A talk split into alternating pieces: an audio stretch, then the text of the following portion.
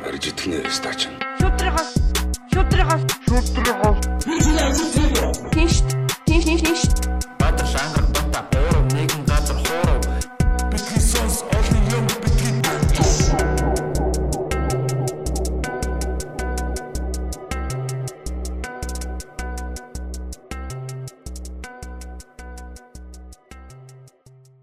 Насаа мацаа та бүхэнд BT Sons podcast-ийн бас нэгэн шинэ дугаар яг одоо хүрэх гэж байна. Та бүхэнтэйгээ дахин уулзж байгаадаа баяртай байна. За өнөөдрийн манай студид за бидний одоо бас нэлээд их хүсэж хүлээсэн тий их өрсний дагуу бас яг нэг их зөрүүлээг л тий. Манай одоо Монгол Улсын боловсролын их сургуулийн одоо түүхч профессор Сүхбаатар багш маань хүрэлцэн ирээд байна. За өнөөдөр ягаад Сүхбаатар багшийг өрсөн гэхээр бид хэд бол одоо подкаст ихсэн цагаас хойш түүхийн ач холбогдлыг ярьж байгаа те. За түүхээ мэдчихэж одоо бид нэр алтаагаа дахиж давтдаггүй юм байна те. За одоо дарлагдчихсэн үеэ мэдэнгүүтээ эрх чөлөөнийхөө сайхныг мэддэг юм байна ч гэдэг юм уу. Ер нь бол түүх бол яалтч ач холбогдолтой. Хүн нөгөө амьдралаас нэг туршлага авдаг штэ те. Тэрэн шиг улс орны хувьд бол туршлага нь түүх байгаа даахгүй. Тэгмээ тэрийг уншихгүй бол бэлэн байгаа хичээлээ, төлбөрийн төлцөө хичээлээ авахгүйгээд адилхан байхгүй. Тэгэхээр өнөөдөр бид бас түүхийн талаар ярих одоо энэ үйлсэд бас нэг алхам хийгээд одоо бас Сүхбаатар багшигаа урьж оролцуулаад байна. За сайн байна уу та? Сайн байна уу та? Сайн сайн байна уу? За э, та таны ажил үйл сайн уу? Сайхан зогсож байна уу? Сайхан зогсож байна. Бид хэд ч одоо бас э, сая нэлээд ярьлаа. Тэгээд манай Сүхбаатар багш одоо э, түүхийн чиглэлээр одоо хичнээн жил ажиллаж байна. Хичнээнээс ер нь одоо түүхч болохоор шийдэв. Энэ талаараа ярьж эхлэх үү? За. За сонсогчд үзэгчдийнхээ өдрийн мэндийг өнөөдрийн мэндийг ирж байна. Би яг вэ 1991 онд Монгол Улсын их сургуульд элцэж орсон. Аа мэст. Монгол Улсын их сургуулийг 96 онд төгссөн. Төгч түүхийн багш мэрэгжлэр. Тэгээ тэрнээс хойш байнга одоо их сургуулиудад ажиллаж байна да. Одоо чи тэгээ тоолох юм бол хэдэн жил болж байгаа юм тий. Тийм ээ? 29 20 26 Аа, үгүй, юу. 20 гаруй одоо жил 25 жил. 25 жил ихтэй сургуульд багшилж байна. Төгөө судалгаа хийж байна. Тийм. Одоогор та юун дээр төвлөрч ажиллаж байна те. Тийм. Би 2005 онд бас Монгол Улсын их сургуульд докторийн зэрэг хамгаалсан юм. Миний намт их амарх юм байгаа юм л да. Монгол Улсын сургуулийг 96 онд төгссөн, 98 онд магистрийн төгссөн, 2005 Алгасаагүй онд явсан биз дээ. докторийн төгссөн. Тэгээд миний боловсрал бүх юм дуусчихдээ. Тэгэхээр яг л ингэ түүхийн шугам дээрээ л яг нэг шугам дээр. Тэгэхээр магистр дээр байна. 2 жил, доктор дээр 7 жил зарцуулсан ба дээ. А яг шууд докторч бас эсэхгүй байгаамаа тэр чинь. Гол Бас хүзүү- хүзүүгээ жоохон бүдүүрүүлж байгаа бас нэг их нарийнхан хүзүүтэйг Тийм л доктор бас хэцүү шүү дээ. Хугараал байна л да. Яг багш нарын тий. Ер нь тэг тэгж Эрдмийн зөвлөлийн өмнө тий. тэгж тэгж байж ер нь а энэ түүхч гэдэг чинь цаанаа бас их нөгөө ёс жансал, төрч ёсны уламжлал гэдэг олон юм байдаг учраас түүхчийн цааталд давхар заавал нэг юм мэрэгжлийн нэг намб төрөх Яс зүй. үг хэллэг бас ингээд ер нь нэг тиймэрхүү онцлог байдаг юм шиг байна. Тэгэхгүй бол нэг нэг л нэг учир начиргүй хүн нэг энэ түүхч болоод байдаггүй юм л да. Ер нь мэдээлэл хүн өгөхгүй шүү надад. Тоож хөдөө судалгаанд явж хахад эн чин намайг түүгч гэж тэр хүн чин хамаг авдар авуудлаа шүү дээ. Тархиндаа байгаа авдар, гэртээ байгаа авдар авуудалж юм аагүй шүү дээ. Гэтэл нэг нэг түүгч гээл нэг арай зөвшөөргөд өгөн очиод асуугаад тахт. Үр дүн бах гэж би харагдаад байгаа юм. Тэгээд дадлагдсан. Би тийм учраас яг л тэр жамаар нь явсан л да. 32 настай да докторын зэрэг хамгаалсан гэхээр түүнээс хойш тэгэл тэр би сурвал судлаар хамгаалсан юм аа.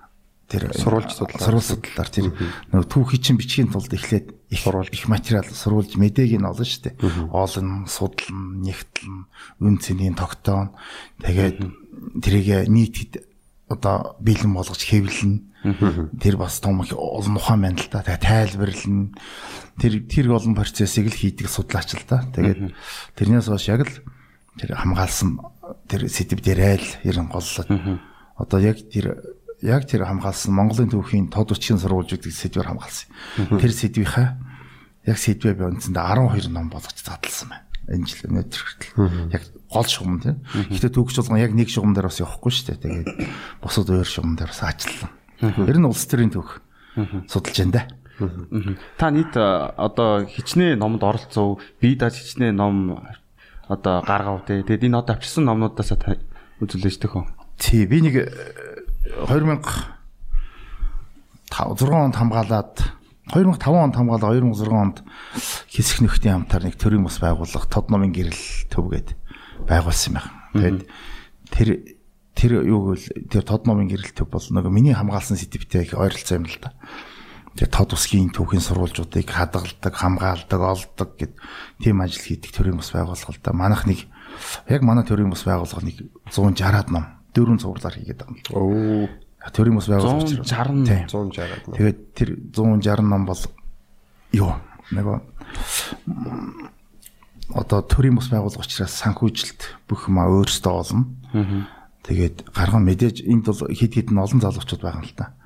Судлаач судалгааны хэлсэн. Тэр залуучууд нийлээд хийж байгаа учраас хилний талаас нь философи, шашин, соёл дээр түүхэд олон хүмүүс нийлээд зураг хийж байгаа. Энэ дотор тэгээ миний нэр ном нийлээд л байгаа. Яг өөрийн дагнаж хийсэн номууд ч байна. Тэгээд эрхэлсэн, редакторлсан гэл тэгэл олон хүний битэл. А цэвэр цэвэр юу нь бол тэр тод номын гэрэлт бол яг ойр судлалын библиотека оритика гэдэг нэртэй юм цуурлага юм л та. Ном зөв их сурвалжийн гэх юм. библиотека оритика ойр судлалын ном ном номын сан. Ойрт судлалын ном библиотека номын тийм сан. тийм латин үсгээр тэгэл эднэр чинь ингээл энэ цуврал бол нэг. Энэ цуврал гэхэд юу гэдэм бэ нэг одоо 100 гарсан байгаа л да тий 100 гарсан байгаа За энэ камер. Одоо энэ дэлгэцэн дээр одоо энэ нүүрэн дээр хичнээн ном байгаа юм бэ тийм. энэ энэ энэ 89 гэх маань энэс хойш 11 байгаа гэсэн үг л дээ. Тэгээ гол зорилго бол юу л да? Энэ түүхийг судлахад хамгийн гол зүйл нь бол тэр их сурвалж байгаа. Их сурвалжийг л ер нь маш их тодорхой олон хүн үзэх боломжтой.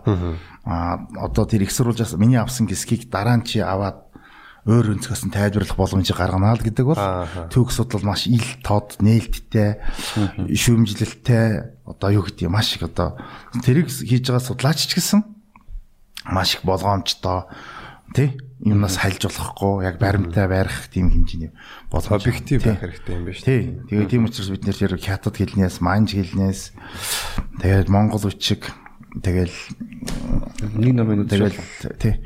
Тэгэл тод үчиг гэлээ бүх хүнээс ингээл боловсруулалт хийдэг юм л да. Сурвалж судлал. Ийм л ажил ерөнхийдөө хийдэг. Тэгээд мэдээж их сургуульд лекц уншин. Тэгээд их сургууль сурвалж судлал гэдэг хичээл яг мэрэгжлийнхаа дагуу орж ин л да. Тэгэл За тэгэл ганцхан сурвалж судлал шүү дээ. Монголын түүхийн бүх үе дээр судалгаа хийгээд л тэндээсээ таашаал аваад л тэгээд би бас хамтран зүтгэдэг олон найз нөхөд их сургуулийн нэг тимхийн хамт олон дэх баярлж авдаг л да. Их сургууль багшлах ажиллах гэдэг бол зөвхөн нэг цалин цалин авч нэг яхасаа билүү. Цалин авч нэг оршин амьдрахаасаа билүү. Тэр хүн мэрэгжлийн тэр их одоо дур сонирхол бүх юм хангаж байгаа маш гоё талбар байхгүй тийм учраас Шин түүхчтэй бэлдээ. тийм бүх шаваа бэлдэн Ирчиг бүх юм явагдана. Тийм учраас их сургуулийн багш профессорын ажил бол Хүндтэй их сайхан хүндтэй хариуцлагатай бас. Тий. Тийм учраас байнга хөгжиж явах хэвээр. Өдөрч одоо байнга л ном хийж, бичиж, илтгэл тавьж тий явах хэвээр юм шиг санагддаг. Одоо яг түүхийн тал дээр мэдэхгүй л дээ. Гэтэ ингээд одоо бидний мэрэгжил дээр ч юм ингээд интернет ингээд бэлэн болцсон. Бүх юм бэлэн байж идэг. Тэгэнгүүт ингээд бид нэр амар ингээд судлаа судлаад өө чи ингэж ингэж хувирсан байна гэдээ явж мэдчихэн байд мэдсэн байж хахад зарим багш одоо ингээд тэр ингээд ингээд гэдгийн дунд явж байгаа. Тэрнээс хойш яваагүй ч юм уу тий. Тийм байхад бол айгүй мэдрэгддэг. Тэгэхээр одоо цагт бол бүр яг шалгарч байгаа одоо тэр шаардлага бол ихссэн байгаа хэл та. оюутнууд ч бас өөрчлөгдөж байгаа шүү дээ. Яаж Одоо ярьж ер нь би одоо 20 хэдэн жил их сургууль багшилж байна. Оюутнууд ер нь л одоо мэдээллийг маш олон газараас авдаг болсон. Тэднэрт нэг зөөр байдаг мэдээллийг өгөх боломжгүй. Одоо ер нь аа тийм штэ тэр хөвгт мэдчихэж штэ. Мэдж байгаа юм хариу хэлээд иж болохгүй. Тийм учраас энэ түүхийн судалгаа бол ер нь одоо түүхийн судалгаа бол яванда юу болж байна л дээ. Интерпретац болж байна л дээ. Нэг үл нэг Тайлбарлах тайлбарлах. Тэр сурвалжийн их сурвалжид байгаа анхны тэр мэдээлэлт нь одоо тэр хүний хүргэж өгөөд тэр мэдээлэл тайлбарлах дээр л ажиллах хэрэгтэй болчиход. Тийм учраас бид нэр энэ сурвал судал дээр сурвал судлал судалгааг бол нэлээд төлхөө хөгжүүлэх хэрэгтэй. Тэгээд оюутныг өөрөөр нь сэтгэж бодуулах. Сурвалж дээр шууд надтай адилхан ажиллах хэрэгтэй. Шууд ажиллаад аа ингээд сурвалжийн мэдээ байна. Мэдээндээ хүрлээ. Тэр ч гэсэн адилхан сэтгэж явах хэрэгтэй. Тийм үстэй. За ингээл жишээ нь Монголын нус товчааг айл явж явах жишээ нь. За Бехтэр тий а туулын улханд 8 шарга морой ингээ хараад сууж байга. Хасар тэмээж хоёр талаас нь харуулж штт. Тэр мэдээ би заавал хасар тэр тэгсэн байгаа юм. Бехтрийг хоёр талаас нь гит очи харуулсан гэсэн түүх ярих шаардлагагүй штт. Тэнд юу болоод байна? Бехтэр ягаад 8 шаргыг тий 8 шар морийг хариулж байгаа билээ. Нөгөө хоёр нь ягаад энд уурлав уурлсан байж тээ. Бүр уурлаад хүн алах хэмжээнд хүрсэн байж тээ тэр чинь. Бүр Ахс дүүгээ тий. дүүгээ өөр их өөртөө болооч ах. Хагас. Тийм. Тэгэл тэрийг ч одоо тайлбарлаж эхэлнэ шүү дээ. Аа тайлбарлангууд оюутан ч тайлбарлах хэвээр. Аа Бехтэр бол нэр нь хууль ёсны хатнаас төрсэн байж магадгүй. Бехтэр. Тэр сочгил хатныг нэг кэрээс олдолж авчих юу нэг тиймэрхүү хэлээгөө шүү дээ. Тэнд юм тэгэхээр ёссон хатан сочгил хатан байсан байх. А уйлын үжний эсэг батар болоод авч байгаа шүү дээ тий. Тийм ээ. Гэрээс ингээд нөгөө эр нөхрийн хөөж агаад авчиж штэ. Тэгээд Тэмүүжин Бэхтрээс нэг ах аа бэлгүүтэй аа биш Бэхтэр Тэмүүжнээс нэг дүү хасраас нэг ах гэж байгаа штэ. Тэгээд Бэхтэр бол хууль ёсны хатнаас төрсэн учраас гэрээ эзэн шинжтэй Нөхөмийг мэдээд нь штэ. Тэгэхээр нөгөө хоёр чинь ууралж штэ. Тэгээ нуус товчон тиймэрхүү мэдээнүүд нь тэр сурвалж чинь бүгдийг ингэж мөр дарж бичих боломжгүй. Тий. А тэр мэдээлэл өгч байгаа үлдээж байгаа л их юм. А тэрийг бид нэр тэр оюутнууд бас тэрийг хараад адилхан багштайгаа адилхан тайлбарлаал ямар олон өнцгөөс харах ч юм уу тийм боломж. Тийм учраас их сургуулийн судалгаа энэ сургууль бас өөр болсон. Одоо ер нь өөрчлөгдөж чинь бид нар бас ингэхийг бол бас орчин үе шаардаад байгаа байхгүй юу. Түүнээс чинь ингээд бэлэн юм өгөөл байгаад шаардлагагүй. Тийм учраас их сургуульд сурч байгаа оюутан бол маш жинхэнэ тэр оюутан гэдэг нэрэндээ тохирсон хэмжээгээр тарих оюун аяг шавхаж зөөр нэг эрт үрт үүсэх биш. Тийм. Тэг суух хэвээр л доо. Тэгвэл одоо нөгөө яг вар марны одоо хилтерхий ч юм уу тий. Одоо тийм түүгийн их сурвалжууд одоо баримтууд байна шүү дээ тий. Эндээс тайлбарлах бол одоо бас нэг ажил байж байгаа. Тэгмүүд одоо саний таны жишээнд дурлахаар бүр ингэ бичсэн үгийг одоо цаатлынхан одоо бүр те одоо учир шалтгаануудыг холбож одоо тухайн түүхч мэдлэг дээрээ одоо дөрүүлээд логикоор холбох нь шүү дээ те. Тэр сургуулж гэж маш том сан байдаг байхгүй их сургуулж гэдэг. Бид нар бол за тэр археологийн сургуулж гэдэг бид архичдын тэр археологи ухаан тодорхой үздэгтэй. Тэр тэр археологи ухаан дотроо тэр оромж, сууц, тэр хөдөлмөрийн багж, ахуун багж дэвсгэл, оршуулгал гэдэг бүх нарийн үзэн тэр тэн дотроос тэр мэдээл гаргаж авах юм биш үү? Тэр зөвхөн тэр хүнээ хаашаа харуулж тавиу гэдгээс л эхлээл тэр мэдээл хаах юм биш үү? Ямар ч чулуу ашиглаа үү? Оо тэгэл оо тэр бүх юм. Аа дараагийнх нь тэр аман сургуулж гэдэг нэгэд аман байдлаар амжиж ирсэн сургуульчуд байна. Аа аман байдлаас хамжиж ирсэн. Тэр сургуульчуд бол тэн дээр ажил гаргаж байгаа бас нэг өөр. Аа миний гол хийдэг судалгаа бол тэр бичгийн сургуульч. Бичгтээ дүлдсэн сургуульч дээр яаж ажиллах вэ? Тэгэл тэрийг ингээл авах юм бол тэр анх дэх сургуульч юу, хоёр дугаар зэргийн сургуульч юу, гурав дугаар зэргийн сургуульч юу маш олон байдлаар. Зүгээр хүн одоо Монголын улс товчог их одоо төрийн алган төгөлтэй төрийн бодлогоор хэсэг төгчд бичсэн байх. Аа нэг манай төгчд өмнө нь бол дандаа нуус товчог ихт ингээд зохиогч юм бэ гэж заавал нэг хүн гарч ирэх гээд яваад байгаа юм л та. Тэр дэми тэр яг бүр төрийн бодлогоор алийг нь оруулах уу орох уу гэдгийг шийдсэн тийм бодлого.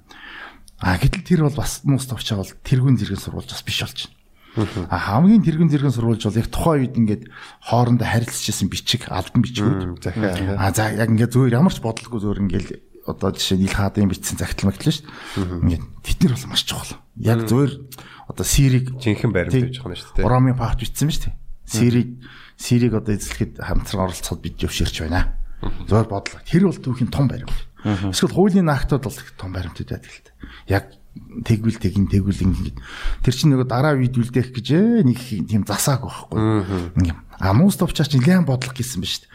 Одоо ингэ нуус товчаа харахад тэмүүжнийг маш их магтаж байгаа. Ер нь Тэмүүжин талын муу муу зүйл байсан ч гэсэн ер нь сайн болгоол бичнэ тийм. Тэгэхээр тэр албан түүх энэ түүхийн сурвал зохиолууд бол дандаа юм бодлоготой бичигдсэн байна. Ингээд. Тэгээ тэндээс чинь нөгөө жинхэнэ болсон үнэн болсон хэрэг явдлыг гаргаж амна гэдэг чинь энэ сурвал судал гэдэг ухаан байхгүй. Үнэн тэрийг би хичээл ойчноо заад юм шүү. Үнэн болсон хэрэг явдал бас чухал юм байна. Хажууд нь мэдээлэл болгоно түүхийн сурвал зас биш. Тийм учраас энэ сурвал судал их том оо Тэгээ би яг хуу тэрэн дээрээ л ингээл заагаал яриад гэхдээ нэг сурал судлалын баг нэг 20 гаруй номонд оролцсон. Ямар нэгэн байдлаар. Толгоо олж эсвэл ганцаараа хамтарч. Тэгэл Одоо энэ түүхч хүний ур чадвар одоо энийг ингээд их сурвалжийг үзээд тайлбарлах нь одоо их ур чадвар гэж байна шүү дээ тийм. Тэнгүүд одоо бас юмны хоёр талтай байгаа тийм. Тэгэхээр одоо түүхч хүн тэрийг ямар нэгэн шалтгааны улмаас ингээд өөрөө өөрөөрөө тайлбарсан чи тэр нь гуйлаад явдаг бас тийм эрсдэл байх уу? Оо байна. Энийг бол бас түүх бичлэг гэж тустай байх юм байна. Түүх бичлэг судлал гэдэг. Түүх бичлэг бол аюултай. Энэ түүх бичин гэдэг бол дандаа төрийн Ер нь төрийн асуудал байхгүй. Төрийн үзэл суртал байнга шингэн. Тийм үү. Одоо Монголын улс төвч одоо ч бас тэгж үзэж болно. Дараа нэг 100 жилийн дараа одоо бидний бичиж байгаа зүйл бол бас нэг тийм байж магадгүй. Одоо чи бодлоо. За эзэн богч Чингис хааныг чинь за 13 4-р зуундаас шүтээд биччихээлээ. 17 дугаар зуунаас эхлээд Чингис хааныг бол оо тэр юуны очир бааны хувилгаа юм аа. Алтан хүрднийг эргүүл шарын шашаа ороод ирсэн байж тээ. Тэр одоо бөрчөө моны чинь ингэ явчихж байгаа шүү дээ. Тэр энийгт төвдөд юусэн Махасамадын хаанаас үйсэлтэй. Тэрний нэг хүүн явж явж төвдөд очисон төвдөн хөв хаанаас ингээ явж явж байгаа бөрчөө гэдэг юу хөөгүн ингээд задын газар ирээд тэр нь бол одоо одоо Чингис хаан дээд үг гэд шашны үдээс тайлбар авчихсан шүү дээ. За 17 18 19 дэх зуунд За ингээд 20 дугаар зуун гадаад социалист одоо төв хүчлэг хүчтэй хөгжиж явах Чингис хааны чинь а Чингис хаан бол ер нь байлдан дагуулгач байсан юм аа. Тий? Ингээ явж исэн. Одоо 90 оноос хойш бид нар чинь дахиад Чингис хаан байгааг бол бод бид байхгүй гэж одоо ярьж шээ. Тэгэхээр Чингис хааны зөвхөн түүх намтар бичлэг тэр маш олон хувирч байгаа байхгүй юу? Энэ хувирлтаас сэргийлэхийн тулд түүхэн шинжилх ухаан гэдэг юм байна л да. Үнэн болсон явдал. Үлгэр домгийн явдал хоёрыг л ялгах хэрэгтэй. Яалах гэж учраас тэр сурах судлагдсан хөгжөөд аж тэр аль болох үнэн бодол явдлыг баримтаар батлах баримтаар батлах. Тэгжээж түүхэн шинжилх ухаан чинь том одоо шинжилх шинжилх ухааны байдлаар орж байгаа л. Тийм учраас яг л ийм талбар дээр түүхчид жинхэнэ уралдаж ажилладаг. За тэгээд материал олдлоо гингүүтээ бас тэгээд түүхч болгоно. Шууд түүхчихгүй шүү дээ тэр чинь эн чин тэр болж өнгөрсөн үйл явдал ямар нэгэн үйл явдал одоо түүхэн нэг бүтэц одоо нэг том агуулгын нэг үзэгдэл байгаа байхгүй юу. Тий. Тэгэл тэрэнд нь хүрэхийн тулд бид олон талаас нь судлах хэрэгтэй. За би ч одоо ингээд сурах судлаач ажлынхаа талаар баг юм л ярьлаа та. Тэгэхээр яалч хөө хэрэгтэй мэдээлэл байна. Одоо бид хэд ч юм болохоор ингэдэг байхгүй түүхийн тухай ингээд за нэг гоё ном байна гэж бод олоод уншчлаа. За эсвэл одоо тухайн үеийн хүмүүсийн роман зохиолоос ч юм уншлаа. Эсвэл одоо түүх сонслооч гэдэг юм яг бид нар болохоор их сурвалжийг тэгж хайж шүддэг байхгүй. Ихэнх ард түмэн тий зүгээр ингээд за энэ хүн түүхч юм байна энэ мэдж байгаа байлгүй. Гэт бэлэн босоогоод иддэг шиг. Тэнгүүд одоо яг ингэж их сурвалжийг тулгах нь бол түүхчэд л ер нь хийдэг бол гэж бодож байна л тий. Чанхнаас намайг нөгөө түүхч гэж асуусан учраас би хэлээд байгаа шүү дээ. Бидний за би яг сурвал судлалын тим хүн боловч гэсэн бусад түүхч гэсэн ялгаагүй. Яг л ийм ламаар тэгжээжл бичнэ. А бичихгүй бол өстой маргааш нинэт юм бодно шүү дээ. Тэр чинь юу бол санаанаас юм зохиож болохгүй. А манай өмнөх төгөжлөх хэмжлэгт тиймэрхүү зүйлүүд байдаг л да зүгээр. Гэхдээ тийм ноцтой зүйл бааш биш. Гэхдээ тэр чинь түүх судлах бас онл арга зүй болно асуудлууд байдаг л да. Тийм. Тийм учраас энэ түүхийн судалгаа чинь маш өргөн хүрээтэй хэцүү мэрэгжил. Маш байн уншиж идэг. Байн одоо тэн дээр ажиллаж идэг бас эн чинь маш их санах сэрэх мэдрэмжтэй байх хэвээр. Үнсчгээл тэгэл бас алга болчих бас болно шүү дээ тэр чинь. Тийм байж болохгүй. Дээр нь ер нь манай мэрэгжлийн ихэнх юм бол математик аргууд байна шүү. Математик математик аргууд. Ер нь сайн бодох уу? Тий, сайн төгчд бол ер нь математикч маягийн тийм хүмүүс сайн төгчд болно шүү. Манай түүхэн судалгааны аргууд тэр логик сэтгэлгээний аргууд тэг задлан шинжилгээ аргууд, харьцуулын аргууд ерөөсөө математик суурьтай аргууд шүү дээ. Тийм учраас зарим хүмүүс бол э, хийгдэл л дээ. Би их түүхэн ном уншдаг учраас түүхч болчихноо. Түүхэн ангид оруулнаа гэдэг бол тэр их буруу юм байна. Яг жаахан ер нь математик бол бүх шинжилгээ ухааны хаана л та. Тийм математик ер нь бүх шатанд математик хөгжүүлэх ёстой. Тэгээд ирэхэд тэрцээ хэрэгүүд ирэхүү математик суурлаа л энэ түүхийн энэ том сэтгэлгээ мэлгээтэй болоод явчихна. Тийм учраас зөв одоо энэ танаа юу чинь залуучууд хүүхдүүд сонсож байгаа бол математикийг ер нь түүхийн шилхэн гэхээр зүгээр нэг математик физик тэр юуны байгалийн шилхэн юм хүмүүсээс биш шүү тэр чинь. Одоо миний сайн таньдаг төгчд миний үеийн төгчд дандаа л нэг 10 жилээ дурсахаар дандаа олимпиад Олимпиадад орсон. Тэгээ тэгсэн гэсэн юмд яриад идсэн шүү дээ. Гэхдээ манай мэрэгжилч одоо сэтгэл судлал байхгүй. Тэгсэр нэ бид нэрс математиктэй холбоотой. Яг Одоо SPSS гэх судалгааны програм орж ирнэ. Тэгээ бид нар одоо яг хүний одоо асуудлуудын талаар одоо сэтгэл зүйн байдлын талаар ингээд ярихад зүгээр ингээд дан тэгэхэд тоо хараад ер нь ойлгох боломж чадамжтай болдог зүйлдээ ингээд зүгээр яг тим тим онш биш зүгээр ингээд тоонууд хараад зүйлдээ тэр нь явцдаг байхгүй. Тэгэхээр ер нь ялч тэр бол үнэ л дээ.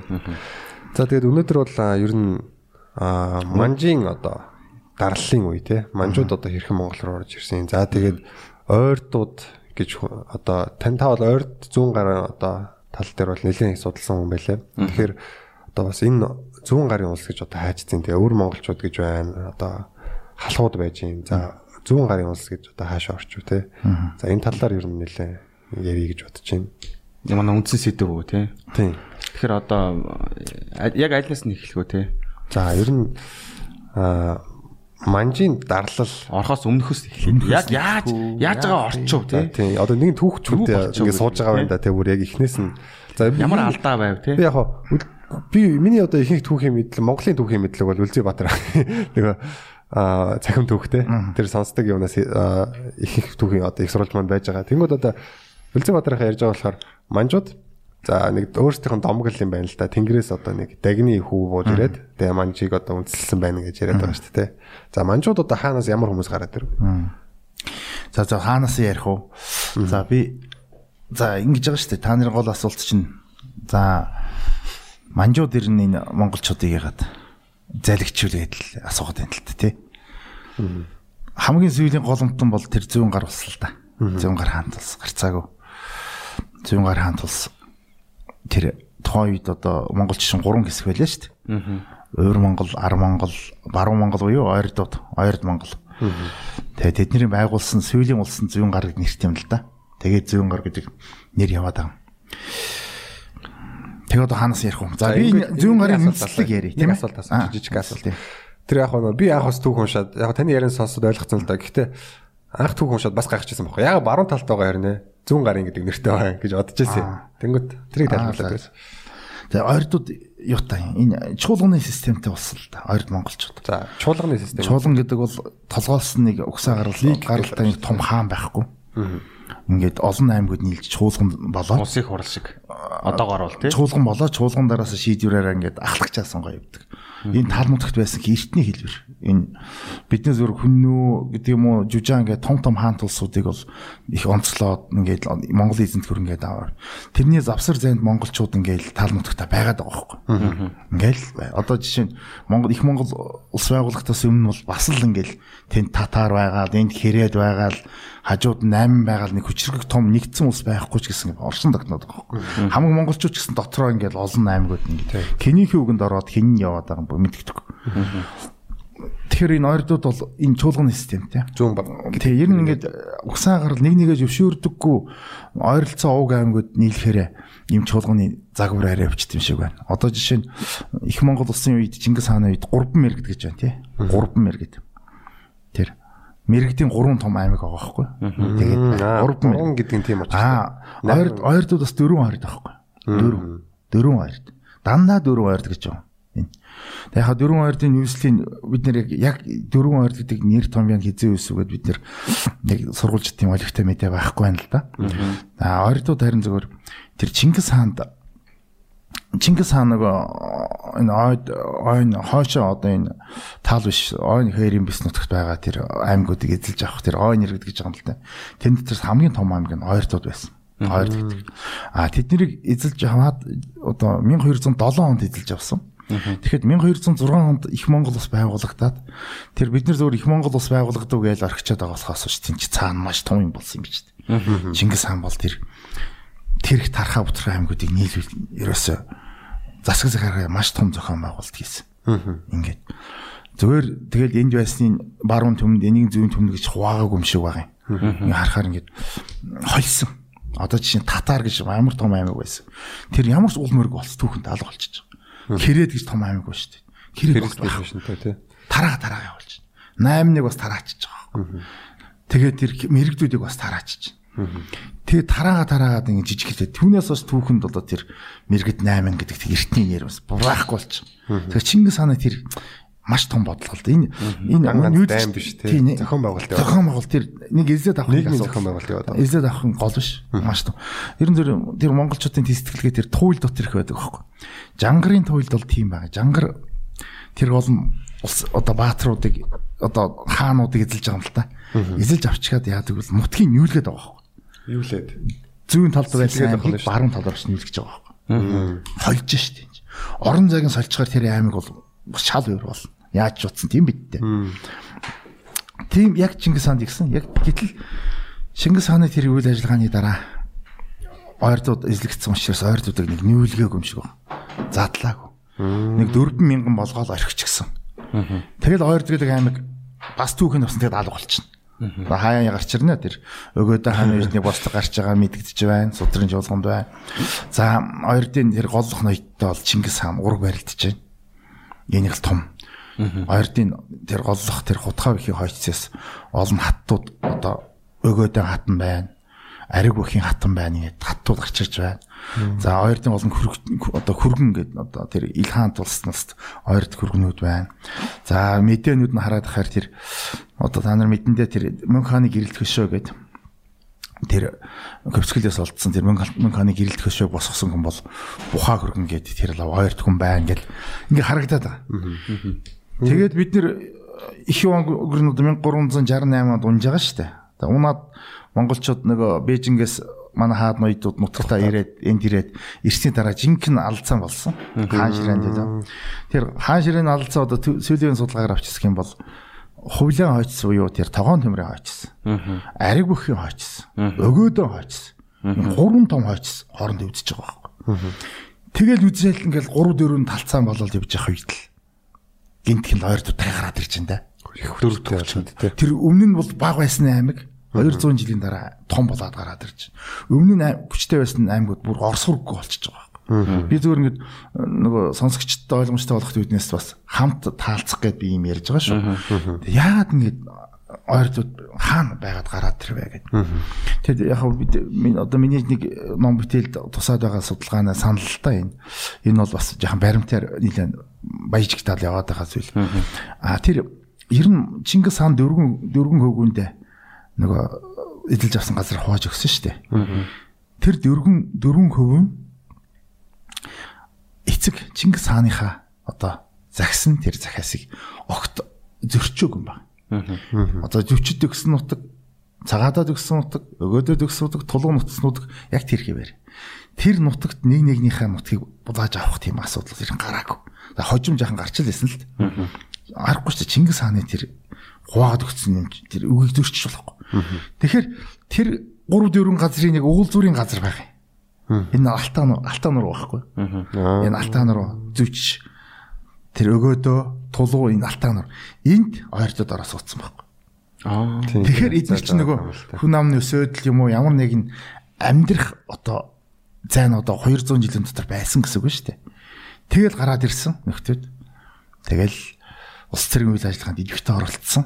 Тэгэл тэр хувлын хойц буюу тогоон төмрийн хойц тэр тогтоо бух зэрэг хаадыг дэмжсэн хэсэг нь цорс гэдэг нэг аймаг байна. Аа тэр ариг бүхийн хойцыг дэмжсэн хойдууд хуучин ойрдууд нь байна. А өгөөдөө хойцыг бол торгууд голдоо ноёдод нь дэмжиж байна. Ингээл хял ус цэрэн тавцанд гараад ирж байгаа юм л та. Тэгээ тэрний нэг тод жишээ бол 1600 1453-аас 54 онд Монголын хаан ширээнд Исэн хаан цар сугсааны Исэн хаан суусан. Энэ 37 хаан дотор тий 37 хаан дотор Алтан үргийн биш угсааны нэг л хаан байна шүү дээ. Тэр бол Исэн хаан. Тэр бол яг эд ойрдын эд хөгжлийн хамгийн ойргил цэг юм л да. Тэг яг бид нар түүнээс хойш манай төв хөшлөхт бол Исэн хааны өр хойцсон мац ингээд ерөнхийд нь ойрдод бас ингээд алга болгочдөг байхгүй би төв хөшлөгч нь аюултай шүү төв хөшлийг бүх болсон үйл явдлыг илтгэж чадахгүй. Та яг бид сүүлийн судалгаагаар бол тодорхой болж байна. Ойрдод бол Исэн хааны тэр дүүнер дүү хөвгүүд нь бол маш олон хүмүүс байна. Тэд нэр тэр Монголын тайш гэдэг цалтай хүмүүс бол бүгдээрээ Исэн хааны хойцсон. Оо тийм үү. Тайш тэр тэр Исмаил тайш, Ибрэ тайш эдгээр бүгдээрээ энэ Тайш тайж хоёр адилхан уу? за тэр ер нь утх нэг ойролцоо юм. Эрт Монгол хэлэнд өвд сурж ирж ирсэн үгүйдэлтэй. Тийм. Тэгээд яг юу байхгүй хааны дараачийн хүнийг бол тайш гэж нэрлэдэг. Тухайн үед бол нэлээд өндөр цол байсан шүү дээ. Тогтоог хаан хаан ширээн суугаад өөрийнхөө тайшаар ойрдын тогоон тайш их тавьсан байхгүй. Тэгээд тогоон тайш өөрийнхөө тайш цолыг хүүдээ эсэн хаанд өгсөн. Эсэнд өгсөн. Эсэн тайш. Тогтоо тогтоо тогоон тайш нас барсан дараа нь эсэн тайш залгаад явцсан. Тэгэл явцсан. Тэгээд тэрнээс дараачийн тайс цолууд бол доо эсэнгээ хойчсод байна. Дээр нь чансан гэдэг цолууд бас ойрдуудад байна. Яг л ойр Монголын хаан Илбэг хаан ойрдын хутгаа таяу гэдэг хүнд Батуула утгаа таяг килсээр килсээр хороогаад тэгээ тэрний хүү батуулаад одоо чинсэн цол өгсөн юм байна. Тэгээ чинсэн цолууд бас ингээд дандаа ойрд нь хоёрдод талгадагд чинь. Тэгэл одоо энэ тайш ингээл энэс хойш түүх юм да. За дөрвөн ойрд гэж яриад байгаа ш. За энд яг ямар ямар ястан багтаж байгаа. Аа за. Дөрвөн ойрдууд түүхэндээ ингээд бас хуврээд байна. За. Эсэн тайшийн үед бол маш хүчтэй байсан. Аа тэгж яхад бол сурвалжид бичснээр бол дөрвөн ойрдод бол одоо хамгийн гол аймаг бол тэр хойд баатууд гэж аймаг бол нэг ойрд. Баатууд. Баатууд, хойд баат. байгаагүй. Одоо энэ дуучин цагаан зам гэдэг чинь баатууд огтон гэж өрөө хэлж байна шүү дээ. Тийм. Нэг Одоогийн тушаар биш халимаг. Халимаг халимаг. А баатуудыг тараач гэсэн. Сүүлд. Халахад 1640 оны цаасд байгаа. Халахад байгаа нь халахад ойрд байгаа нь ойрд шингээ. Энийг дагч нэхэхгүй гээд. Эн чинь тэр их цаа зучин бүх асуудлыг бүгд шийдээ юм шүү. За хойд баатууд нийлээд нэг ойрд. За бараг бүрээд нийлээд нэг ойрд. Бараг бүрээд. Оо за. Эртний аймгийн холуу байхгүй ойрд дөрвөн ойрд гэдэг чинь. За. Засагсагаараа том нэгдэл байхгүй. Үндэс угсаанд одоо суурилсан биш. Аа өөр Монгол Монгол аймагуудаас нийлсэн нэг ойрд. Аа тэгээд дөрвөн анги нийлээ нэг ойрд гэдэг нь тэр цорс, хошууд, торгууд эднэр нийлээ нэг ойрд. Ингээд нэг ойрд дөрвөн ойрд явж байгаа. Тэгээд Даян хааны үед үнцэндээ бутарсан л да эднэр. Бутраад баруун тийш шахагдаад тэр хүртэл бол нэлээд хангаанаар хүртэл хүчтэй нутглаад өргөжөө тэлж байсан. Тэгээд Даян хааны дараа бар алга болсон. Тэгээ эднэр яасан бэ гэсэн чинь ингээд түүгийн сурвалжт бол бас Алтаа нуруунд очиж хадал тэр Алтаа нуруунаас урагшаа тэр тэнгэр бол одоогийн Шинжааны нутагт л ноёрхлоо тогтоох үзээд байна. Тэгээ түүхэнд ингээд 1538 оны үед гарч ирдэ шүү. Тэр нөгөө цагаадаа хойцтой л үзээд байна да. Жилд 36 удаа дай хийгээл. Ингээд жижиг мөргөлд нэг тоолоод Байлдаанууд. байлдаа. Тэгэхээр их ашигын төлөв үзэж шүү. Энд чинь 240 ингээд яг ингээд би анх хэлсэн шүү дээ. Тэр завсрын бис нутагт одоо дөрвөн эзэмшлийн бис нут дунд нь ороо суудсан гэдэг шиг маш олон юмны завсрын бис нутагт байгаа арт да. Тэгэл хөгжөөд байхгүй ингээл болтоо. Тэгэл нөхдүүд явж байна. За тэгжээтэл 1530-аад оноос эхлээд энэ төмдийн алтааны өвөр Монгол Монголоос хит хитэн удаагийн довтлохоо очиж байгаа. Ойрд их цогч байгаа. 9 удаагийн довтлохоо очиж. Ингээл 5 6 жилийн зайтай. Өвөр Монголоос. Өвөр Монголоос Төмдийн Алтан хаан 2 удаа, Орцын хутагтай тавьсан 2 удаа, Засагт хаан 1 удаа, Түшиат хаан 1 удаа, халахын халахын Түшиат хаан Засагт 1 удаа. Ойрдуудыг. Ойрдуудыг Шалтгаан нь юу вэ? Гү тэр чин нүүдэлчдийн аж төрөх ёс шүү дээ тэр эзэмшил бэлчээр нутах нөлөөгөө тогтоох эн чин бидний бүх нүүдэлчдийг нэг өнөөдрийг шиг нэг сайхан тогтоон ус болгоч ямар ч боломжгүй энэ өргөн нүүдэм тал нутагт хизэнээс наашлын хүчтэй хүчгүйгээ түрээд шахаал ноёрлоо тогтоогоол ингээл ингээл.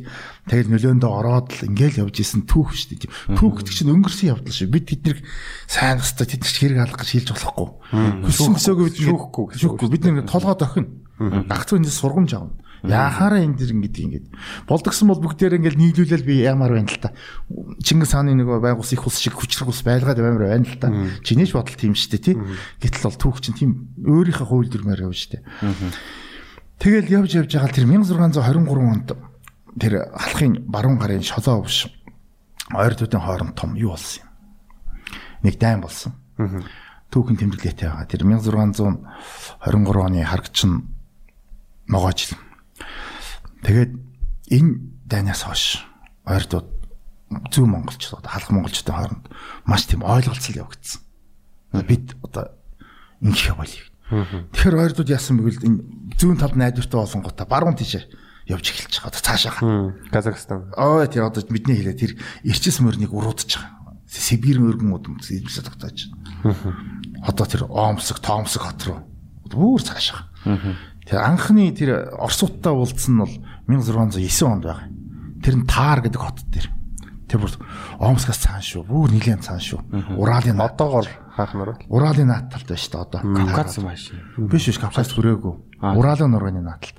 За ингээл түүх ингээд цаашаа зүгээр ганцхан нэг сонь түүх ирчвэл Оросууд бас 1580 оноос хойш тэр татарын ногоон хаант улс татарын хаант улс юмсд ийг буцсагсны дараагаар Сибирь хаант улс гэж ярьдаг байсан л да. Би тэгээд нэрлэж байгаа л да энэ Оросын төвчлөгт. Монголчуудын байгуулсан зүчийн байгуулсан улсын хойцлол байхгүй. Тэд нэр буцсагсны дараагаар улаан Уралын даваг Уралын нурууг нурууг даваад Сибирьд хэлж байгаа байхгүй. Тэр чинь 1580 оноос хойш. Идэвхтэй хэлэлт.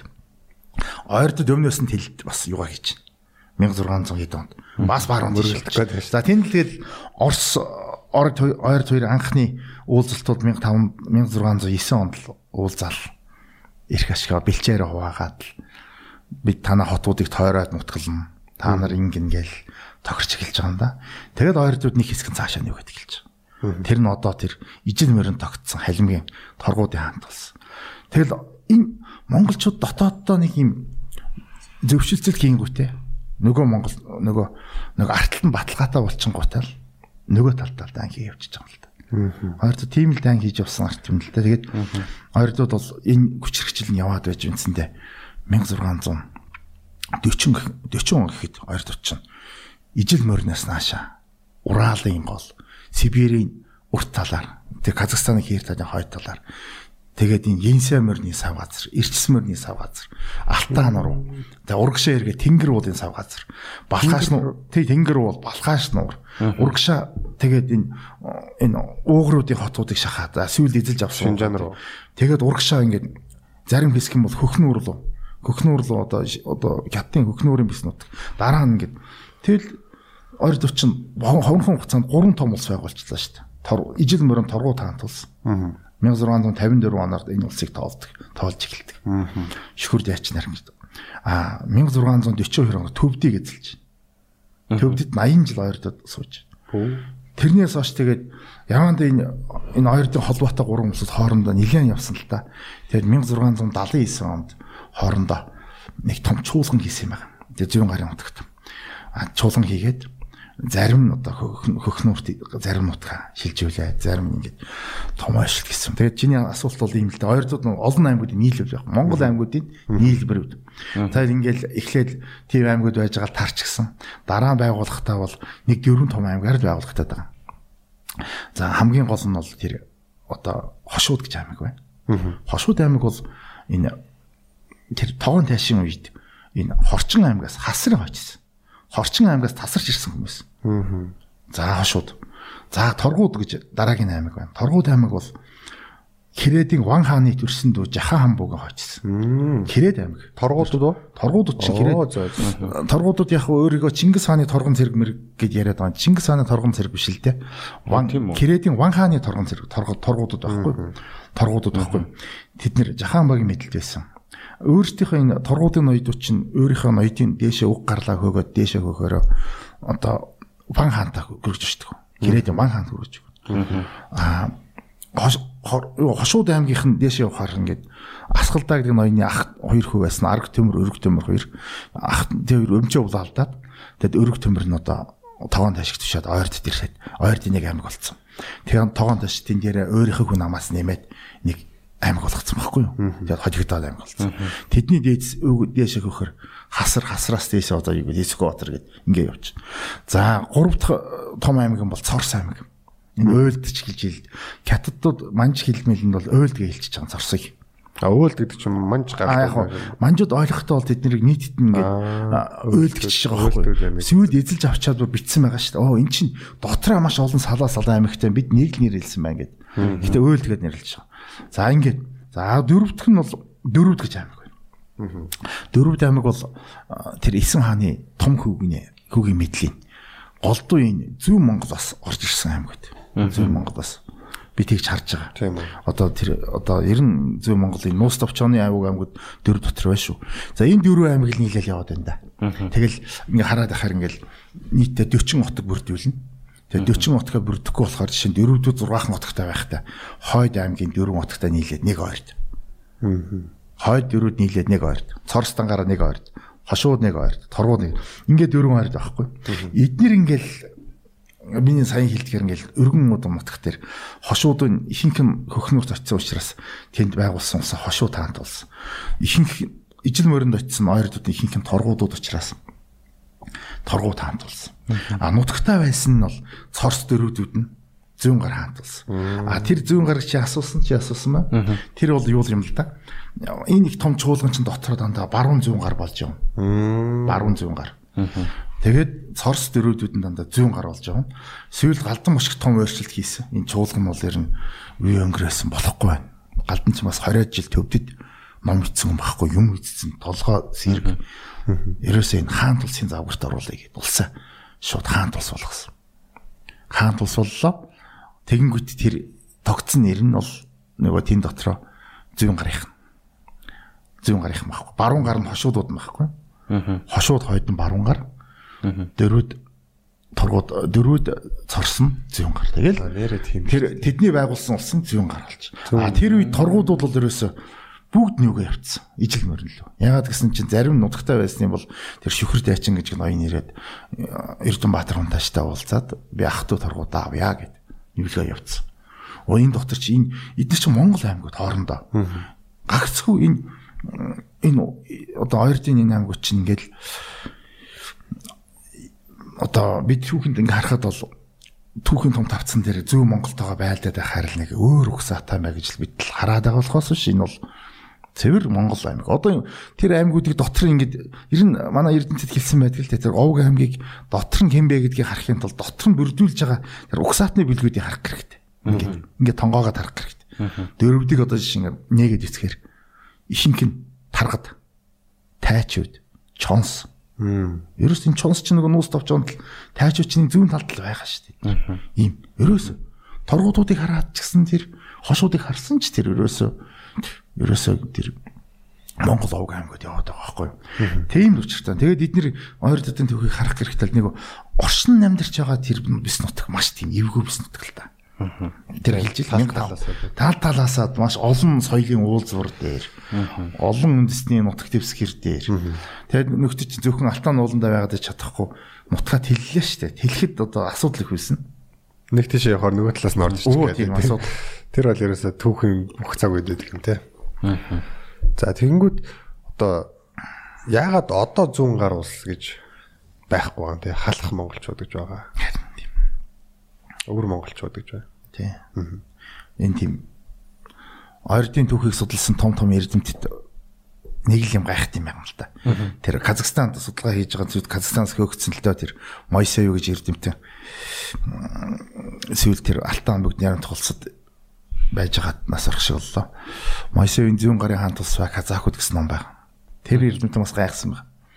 Энэ хоёр зүд хэм бэ гэж. Таван талдаа дайсан байна. Тэр таван талдаа дайсан тэнтэй дандаа дайны байдалтай байна. Ач төрж.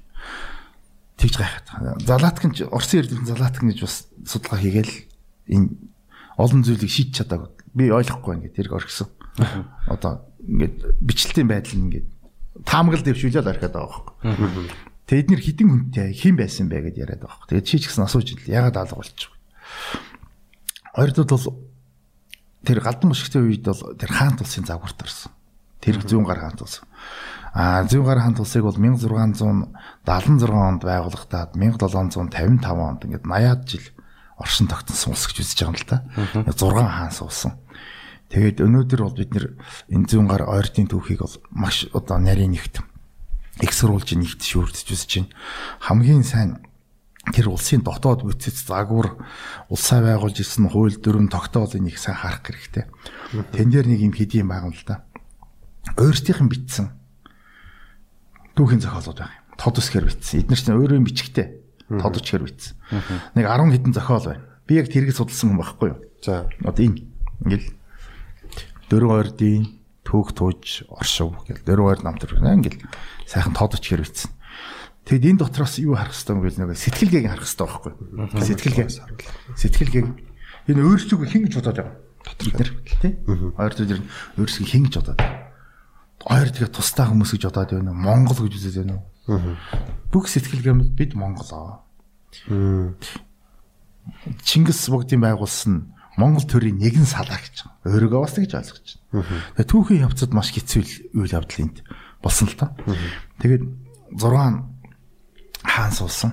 Би бол энэ хаадуудыг бол маш их одоо ухаантай хаадууд байсан гэж бодож байгаа. Галдан бошигтыг бол яг хуу халах Монголдоо дайн хийсэн мэсэн гэдгээр энэ халах Монголд жаахан янз янзэр үздэг л дээ. За Одоо хал одоо нэг бол одоо зан нозрыг буруутгаад нэг бол галдан бочтыг буруутгаад байгаа шүү дээ. Тэр бол зөвхөн гал- галдан бошигтын амьдрал үйл ажиллагааны зөвхөн нэг үе нэг хэсэг юм байна. Галдан бошигт бол зүүн гарын хаант ус үндэслэн байгуулсан.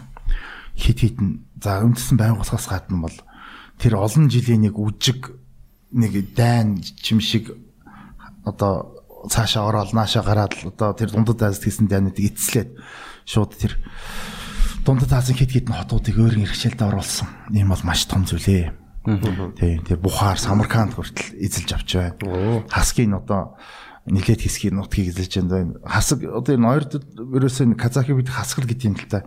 Одоо сүүлийн үед энэ манай Монгол улсын казахууд хасаг гэж хэлэхээр уурлаад их юм. Тийм тэгдэг Эн чинь казак гэдэг үгийн эн чинь к үсэг хэгээр сэлгдэг.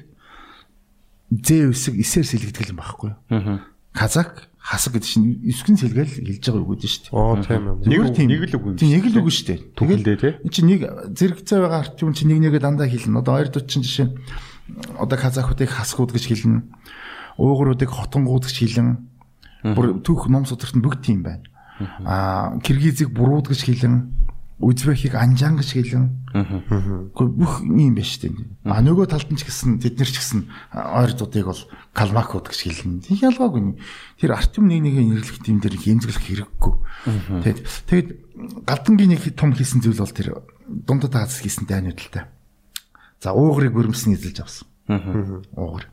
Тэнгэр бол урт талын тэр өргөн удамдгийг эзэлж авсан. Узбекийг эзэлж авсан. Тажикийг эзэлж авсан. Орчин хэл үгээр хэлж. Киргизийг эзэлж авсан. Казахын наад талын хэсгийг эзэлж авч байгаа юм. Тэгээд тэгсний дараагаар ер нь одоо халах Монголтой байлдах, дараа манжтай байлдах маш том итгэл үнэмшил өртөнд төрж штеп. Аран баталгаатай болсон. Асар эдийн засгийн хүчин чадалтай болсон. Дайны тэр том зардлуудыг санхүүжүүлэх чадвартай болсон. Тэгээ галдангийн явуулсан том бодлогууд галдан хэд хитэн том шинжилтүүдийг тэр зүүн гар хаант улсад хийсэн. Тэгээд шинжилэл шууд үрдөнгөө гсэн байхгүй юу? Улс шууд хүчрэг болоод гадаад улсаас газар нутгийг эзэлж аваад тийм хүн амны өсөө байдал юм гэдэг чинь бодлого зөв байсан. Харамсалтай нь галдан бошигт бол хоёр том цохилт явагдсан байна. Галдан бошигт бол тэр яг тэр алх Монголд дан хийж явах үед 1689 онд нэг жилийн дараа одоо авга дүүн төрсөн ахын хүү цэвэ харавд бослог гаргаад хаан ширээнд одоо нутгийн эзэлж авсан. Тэгээд яг хөө бидний сүүлийн судалгаагаар 1689 онд галдан очиж их сэрэгтэйгээ тэр цэвэ харавдаа уулзсан юм байна. Их сэрэгтэйгээ очисон. Тэгээд ойрдын тэр их том зайсангууд хоорондоо ярилцаад гэрэн галданг бол зүүн гарын хаан тусыг хоёр хуваасна. Дахиад Тэг хоёр бах юм хийгдсэн байна. Тэр нь бол алтан галдан эзэлж авсан алхын нутаг бол алтан нуруунаас наашаа галдан эзэмшилд цаашаа цэвэр авдан юм эзэмшил болж байгаа. Ингээ хоёр багц. Тэгээ галдан энд алхын нутагт оршинд сууж байгаа. 1690 онд энэ халахт бүр энэ Бээжингийн наадлын улаан будан хүртэл том дайн гэлээ штэ. Тэр улаан будангаас чинь Чиндэ хот бол 270 км газар штэ. 200 Чиндэ хот? Чиндэ Шиндэ. халуунаас зайлах ордон гэд. Манжи хаан чинь 4 сараас 11 сар хүртэл тэндээ байдаг байхгүй. Бээжингээс зайлах ордон. тий ЖК гэх тэр Бээжингээс зүүн хойшоо 270 км яваад одоо Чиндэг хот. Тэн тэр хотод Манжи эзэн хаан байхад Галдангийн Улаан будангийн дайн тэнд 250 км газар болж штт. Амар ойрцсон биш тийм чинь.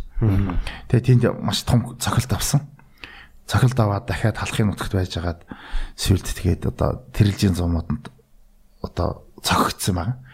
Одоо энэ тэр яг энэ тэр бодлогыг одоо бичсэн ном бол энэ Инк хамглан хааны бодлогын бичгэлтэй. Энэ дөрвөн ботер үт хийвсэн. Энийг 20 жилийн түүх байхгүй. Энэ дотор нэг өдөр өдөрөөр бичсэн байна л да. Энэ дотор нэг бахархалтайгаа бичсэн бол галданг бол тэр ховдын орчин байхад нь галдан бошигт тэр хорчонгийн а, түшээ түшээт бангаар загтал бичүүлээд галдан бас зүгээр байгаагүй Монгол унтагт байхдаа тэр ховд орчин байхдаа өөр Монголын оюутуудад загтал бичээд байсан. Та нар одоо эзэн баг Чингис хааны хойчсон. Хамтын хүчээр одоо манжта дайтя. Урд нь 2 3 дайтаад манжийн цэргийн арга мэх чадал чансааг мэдчихлээ шүү дээ галдан. Мэдгэж шүү дээ. Тэгэхээр тийм захидлууд бичээд ирсэн тэр захидлуудын нэг өөр Монголын бол бичиг ирэнгүүтээ манжийн ханд хүргэж өгöd идэг. Аа нэг л ной нөгөөгүй хорчингийн ной нөгөөгүй. Тэгээд тэр тэгэхээр н тэргийг мэдчихэд одоо манжийн хаан тэр орчин ноёдуудыг авчирч яал асуухаар бид одоо тийм бодол санаагүй гэдэг. За тийм бол ялаа тайлаад та нар галдан загтал бич. Шивхрээд ирээ. 10 хорч 10 хошиг хорчин чамтаа нийлнэ гэдэг. Тэгэхээр галдан тэнд итгээд итгээд 1695 оны цагаан сарын дараа ховдоос их цэргээ хөдөлгөөд тэгээд энэ Хэрлэн баян улааны ууланд ирж өвлөдсөн. Өвлжингүүтэл Манжаа хаан маш их цэрэг бэлтгэсэн байсан тэрийгэ хөдөлгсөн. Яагаад гэвэл Хэрлэнд ороод ирсэн дайсныг зохих 2-3 морь хэрэгэл нэг цэрэгт. Алтан ууланд байгаа дайсны сокод 5 мөр хэрэгэл. Зардал 2 дахин хэмнэлт гэдэг шүү дээ. л. Тэгэл галдан барьж аваад энд нь саатуулахын тулд тун ян янзын илчээ болоод л баг охиноо очоо гэж үзээд л тун тэгэл яг энд байж байгаа л буцагсан л доо. Тэгэл тэгэл ийм ийм түүх. Тэг галдангаас хойш бол зүүн гарын хаан 6 чаан байж шүү. 5 чаан байж шүү. Эзлэгтлээ. Тэгэд эзлэгтлээ. Тэгэл тэр нарийн түүх хэрвэл энэ багтахгүй. Гэхдээ зур баг багтаад хэдвэл би зур бид сүүлийн үед энэ тэр одоо тэр өмнөх эрдэмтэд гайхаад байдаг дээ. Орос бол байнга тэр эрчсэн мөрнөд өгсөд Йенсэ наадгаар ойрдын эзэмшлийн одоо аймаг улсыг өөртөө нэгтгэх газар ухах, алт мөнгө ухах тийм л дандаа тийм цэргийн суурингууд байгуулж исэн. Тэгэл алхам Оросууд чинь ганц арга чинь нутгийн үнднийг шивээ барьчихдээ штэ. Тэгээд шивээнд очиод худалдаачин суулгана. Худалдаачин нутгийн ард утта нөгөө ангийн урс мас худалж аавна. Тэрийг хамгаалах цэрэг тавина. Ингээд яг ийм аргаар явсан. Шивээ гэдэг нь одоо Шивээ хотхон гэсэн үг. Хотхон хуаран тийм одоо ингээд шивээ. Ард иргэдэг юм уу цэргийн юм уу? Цэргийн зориулалттай дотроо бүхэн байна. Худалдаачин сум. Бэхлэлт шивээ гэдэг нь бэхлэлтүүд. Тэгээ ойрдоч мөн ч олон бэхлэлтүүдийг устгасан да. Одоо тэр эрчс мөрний адаг руу маш олон олон дай. Одоо миний хэлж байгаа тэр 1600 Синг хааны үеэс гэдэг чинь Синг хунтайж үеэс гэдэг 1650 60 оноос 100 жил нэг тийм бодол явсан. Тэр тэр бүхэнд ойрдоотын цэрэг суулгаж байна. Байлдаж байна. Жишээ нь одоо зөв байлдажээ ялж ял гэж хэлэх биш. Жишээ нь 1617 онд Шведийн Ренат гэж офицер тэр офицер бол Швед Оросын дайнд олзлогдоод Оросд олзлогдоод Оросд олзлогдож аваад Сибирийн нөгөө тийм цэрэгтэй явуулчихгүй юу? Нэг олзлсон цэрэгэ хаана явуулах нь тэдний эрх үстэй. Тэгэхээр н тэнд байлдаж яхад ойрд давхар олзлогдоод Ренат бол тэр ойрдод 17 жил болсон. Тэгэд тэр хүний авч утсан яриа газрын зураг бүгд юм байна л тэрийг уншихаар гой гой юм харагдаж байгаа байхгүй. Юу харагдаж байвал Ренат бол зүүн гарын хаан тулсан их ач гавьяатай хүн гэж сүүл галдан сэрнэ бүр ялнаач чөлөөлөд Оросын хаан загтлууч явуулж байгаа байхгүй. Тэгэд юу гэж хэлж байгаа юм бэ ерөөсө Ренат зүүн гарын хаан тулс юу гэж өгсөн бэ гэвэл цэмби нэгтэг арга зааж өгсөн. Давуу давгаа хийдэг их бүү цутгадаг арга зааж өгсөн Оо. Дайр шүүхэд арга зааж өгсөн. Дэр. Дайр их мууны сум. Сум одоо дайр дайр шүүхэд. Тэгээд тэрийг буцааж штэ. Тэг зүүн гарах улс тэрх улсуудтай байлдахын тулд тийм хэмжээний хүчрхэг одоо дотооддоо бүхмөө үйлдвэрлэдэг тариавуудаага хангадаг тийм л том улс байж штэ. Үйлдвэрлэгч болж Үйлдвэрлэгч болсон тийм улс. Тэгэд тэр Ренатын тэмдэглэлүүд байна. За тэгэл ганц нэг жишээ татхад тэр Оросоос ирсэн нэг Уньковскийг шилж байна л да. Уньковскийг нэлж одоо Уньковский бол ягаад Оросод ирсэн бэ гэвэл ерэн зөвөр манжууд бол 1616 оноос эхлээд ойртыг бол шүүд эзэлсэн авахар төрөн хэлж эхэлсэн юм байна. Яг хил дээр нь хилийн захын хотуудыг тэр уугрын нэр Баркул, Тавначин, Турпан тэр хотуудыг эзэлж аваад байгаа юм л да. Ээлж дараагаар тэгдэлж авсан цэрэг суулгасан. Тэг хамгийн гол нь ойртуудыг тэр хөхнүүртэй холбогддог холбоог нь таслаа хийцэн. Хөхнүүртний хэсэг ойртууд ба шүү дээ. Тэрийг таслалцсан. Орсууд бол халимгтай хайрцдаг харилцааг таслалцсан. Хоёр талаас нь боочж шүү дээ. Тэгэл ерөөсө өгсөн хувилдж байгаа юм шиг хоёр талаас нь шахалт төсөлж. Тэр хамгийн хүнд шахалт 1600 тэр 20-од оны үед болсон явдал та. одоо барх хөлөөр 30 мянга 30 мянган зэрэг алтан ховдоор 40 мянган зэрэг ойр зүрх давталж байна. Зүүн гарын бас хариугүй одоо маш хүнд байдалд орсон. Маш хүндэлд байсан. А яг тэр үед нь Оросууд бас давталж байна. Хойдолд нь. Хэдэн мянган зэрэг? Тэр бүр хэдэн мянган зэрэгээр тэр юунд оруулж байна. Тэр эрчис мөрний хөөнд эрчис мөрнийг өгсөөд одоо тэр зайсан нуурын бүр бахлуух тэрч цайс барьж байна. Хоёр дууд маш хүнд байдал. Тэгэл тэр үед бол цавь гарбадан хаан ямар гаранга улс төрийн мэрэгэн бодлого явуулж байна. Манчта найрамдах бодлого явуулж байна. Оростой найрамдах бодлого явуулж байна. Тэгэд Оросын илч Униковский ирж байгаа байхгүй 1722-аас 23 онд эрэхт нь бүтэн жил за 10 сар нутагтаа байлгаж байна. Тэр нутагтаа байлгахдаа яаж гэсэн чинь цай гарууд. Тэр юу хэлээд нэгвэл Бээжин зарсан Чой намха гэдэг илч. Тэр илч ямар хариу авчрахыг хэлээд. Аа. Тэгтэл манжууд ч нөгөө цаг хожоод. Тий 16-аас 20 он хүртэл баахан дан хийгээд бүтлгүүд ойртой хийчихсэн. Тэр хол газраас цэргээс анх хөдөлт хэцүү. Сагуун хижнээ хэмжээний гардаг байсан. Тэгэнгүүт болохгүй болонгот за нэг хэсэг ойртой наримдгээд наримдангууд нэг Орсын илчиг авчрахтаа бол бид ер нь Орос дагаар орно гэж авчирчгээд нөгөө элчийнхээ нөгөө талаас элчийг сонсчоод за бид бол та нарт орохгүй л гэлчихэж байгаа. Тэгэхээр Унховский яаж нэлээ 10 сар орчим тэнд байхдаа ингээд зүүн гарын ноёнтой хамт ингээд нүргээд л. Тэр манай зүүн тэр э, монголчуудын амьдрал ах бүгдийг тэмдэглэж байна л да. Нэгч мэдээлэл олж авч чадахгүй. Гадны элчид улс төрийн. Тэг гадны элчид ямар ч мэдээлэл өгч болохгүй. Аа. Өөрөө бүр Унковский янз янзын хүнээс илч юу аахгүй нэг төшмөлд нэг хахуул өгч яах мэдээлэл авсан. За хааны ордонд ажилдаг Бухаар нэг хүнээс нэг мэдээлэл авсан. Нэг ийм л хэмжээний үр дүнтэй буцаж 10 сар 10 сар болох. А ихтэй тэр хүний авч утсан мэдээлэл маш ихэнтэй мэдээлэл төгс судлаа. За за тэр ийм. Тэгээ ер нь манжууд бол 1616 7 оноос эхлээд Өөр Монголыг хоёрдод одоо хил хил дээр бахан цэрэг суулгасан. Тэгээд тэр нь яваад байж 24 оноос дахин нэмэгдүүлсэн. За ингээд 24 оноос 1732 он хүртэл ойртой хийсэн дайнд манжууд үндсэндээ 60 сая, 60-аас 70 сая орчим лан мөнгө гаргасан. Тэр нь 8 жил. Яг ямар шиг хэмжээ. Тэр мөнгө нь бол манжчин улсын 1 жилийн төсөв бол 30 сая лан. Хөө 2 жилийн төсөв. 2 жилийн төсвийг нэг бүр тэнд чинь асуудал болж штэ энэ чинь. Энэ дайныг зогсоё гэх. Өөр юунд тэр их зэрэгт тэр хил дээр суулгаж байгаа тэр 50 мянган цэрэг бол орох цэрэг байсан шүү. Энэ цэрэг чинь хит хит хуваад юм анжууд. Орох цэрэг гэдэг нь дайран орох цэрэг, зориултаа цэрэг. За. А хориглох цэрэг бас өөр. Хамгаалтын. Хамгаалтын зэрэг. Дайран орох зэрэг учраас тэр анги болгонд 100 100 шилдэг зэргүүдийг Бээжингийн Орос Кохотын цэргийн ангиудаас шилдэг зэргүүдийг авчираад суулгаад байна. Нөгөө манлал төрүүлж орно тэд нар. Одоо жинхэнэ юм дайныг. Тийм байна. Тэгсэн мэт л орчихдог. Тэгэхээр зүүн гарын хаант ус хэм бэ? Ямар байсан ус байсан бэ? Би тэр зүр энэ үйл явдлаар нь харъя л да. Тухайн хүн амаараа ер нь хэр За яг зүрх. манжийн албан баримтаар 600 мянга орчим байгаа л да. Тэр бол тий. Тэгэд орчин судлаач тооцоолсон байна ингээд. Манжийн манж ойрдын хилтээр одоо тэр барх хөл тэнгэр уулын үзүр барх хөл а энэ юунд алтаан ховдын орчин суулгасан ингээд нийтдээ 50 мянган цэргийн өмнөөс бол ядаж доор хажиж ойртод бол 30 мянган зэрэг суулгана өмнөөсөө. Тийм ээ. За Оросд Оросын тэр хилийн хилийн бис нутагт нэг төмөн зэрэг суулгаж जैन тэр одоо бүр тэр тоон 10 мянган зэрэг. За ингээд нийлээд бид нэг 40 мянган зэрэг. За гэтэл хасагт хэд хэдэн удаагийн том дайн хийсэн.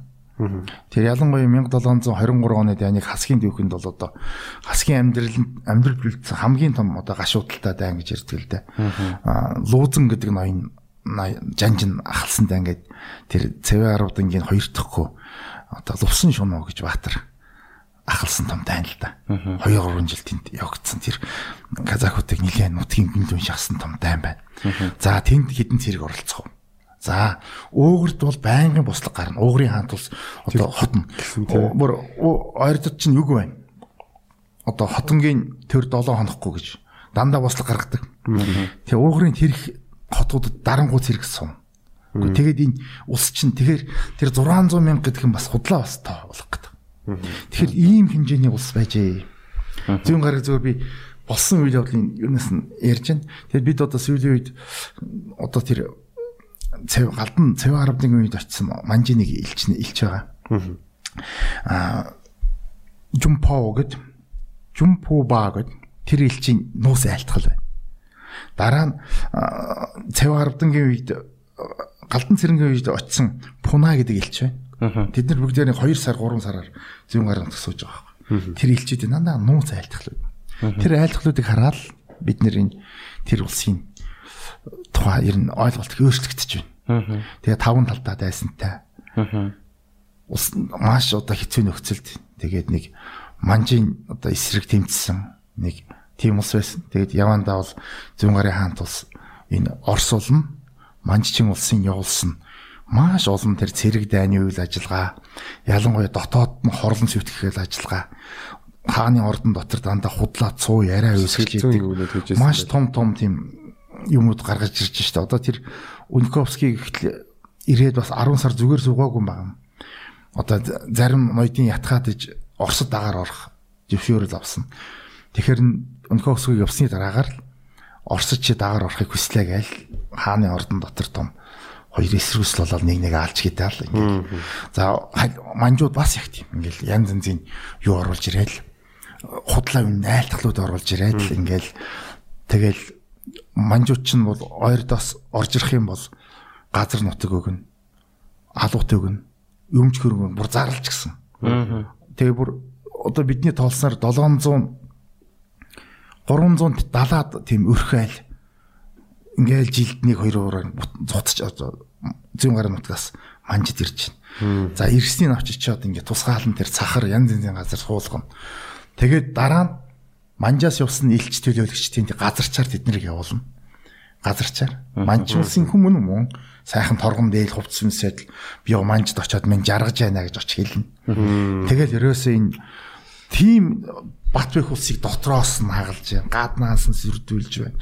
За тэгээд манжууд бол хамгийн тэр зүүн гарын хаант улсыг тэр урагшаа явах тэр төвдрөө өвдөг шашин соёлын тэр буддын шашинтай улсын замын хаач гэсэн худалдаагийн магш боомлж гисэн Оросуу цаашаага бооч гисэн. Ийм хэцүү хүн нөхцөлд бол 1755 хүртэл тиссэн л дээ. Тэгээ яг бид зүүн гарын дотоодын тийм хямрал тэмцлийг одоо муухай юм зүйл одоо хаан орд хаан ширээн төлийг тэмцчээ яаж яа гэл бодоод буруутгадаг боловч. Энэ цаанаа бол зөөр нүүдэлчдийн хувьд бол бусдын тоглоом мэдэж яаж болдгоо? Эртнээс нааш. Яг л тэр шиг. Харин ч одоо зүүн гарын хаант улс байж байх ёстой улс байсан. Байсан бол Монголын баруун талд нэг том улс байна. Монголчууд байх ёстой. Дээр нь тэр бүс нутгийн маш тогтворжуулагч байх ёстой. Оросын газар нутгийн тэлэлт тэр урагшаа орох тэлэлтэнд бол зүүн гарын хаант улс маш саад хийжсэн. Зүүн гарын хаант улс эзлэгдлээ. Дууслаа. Казахуудад Оросын нөлөө маш хүчтэй орж ирээд л казахууд дараа Оросд эзлэгчиж шээ. Харин зүүн гартаа байсан бол өөр хэрэг.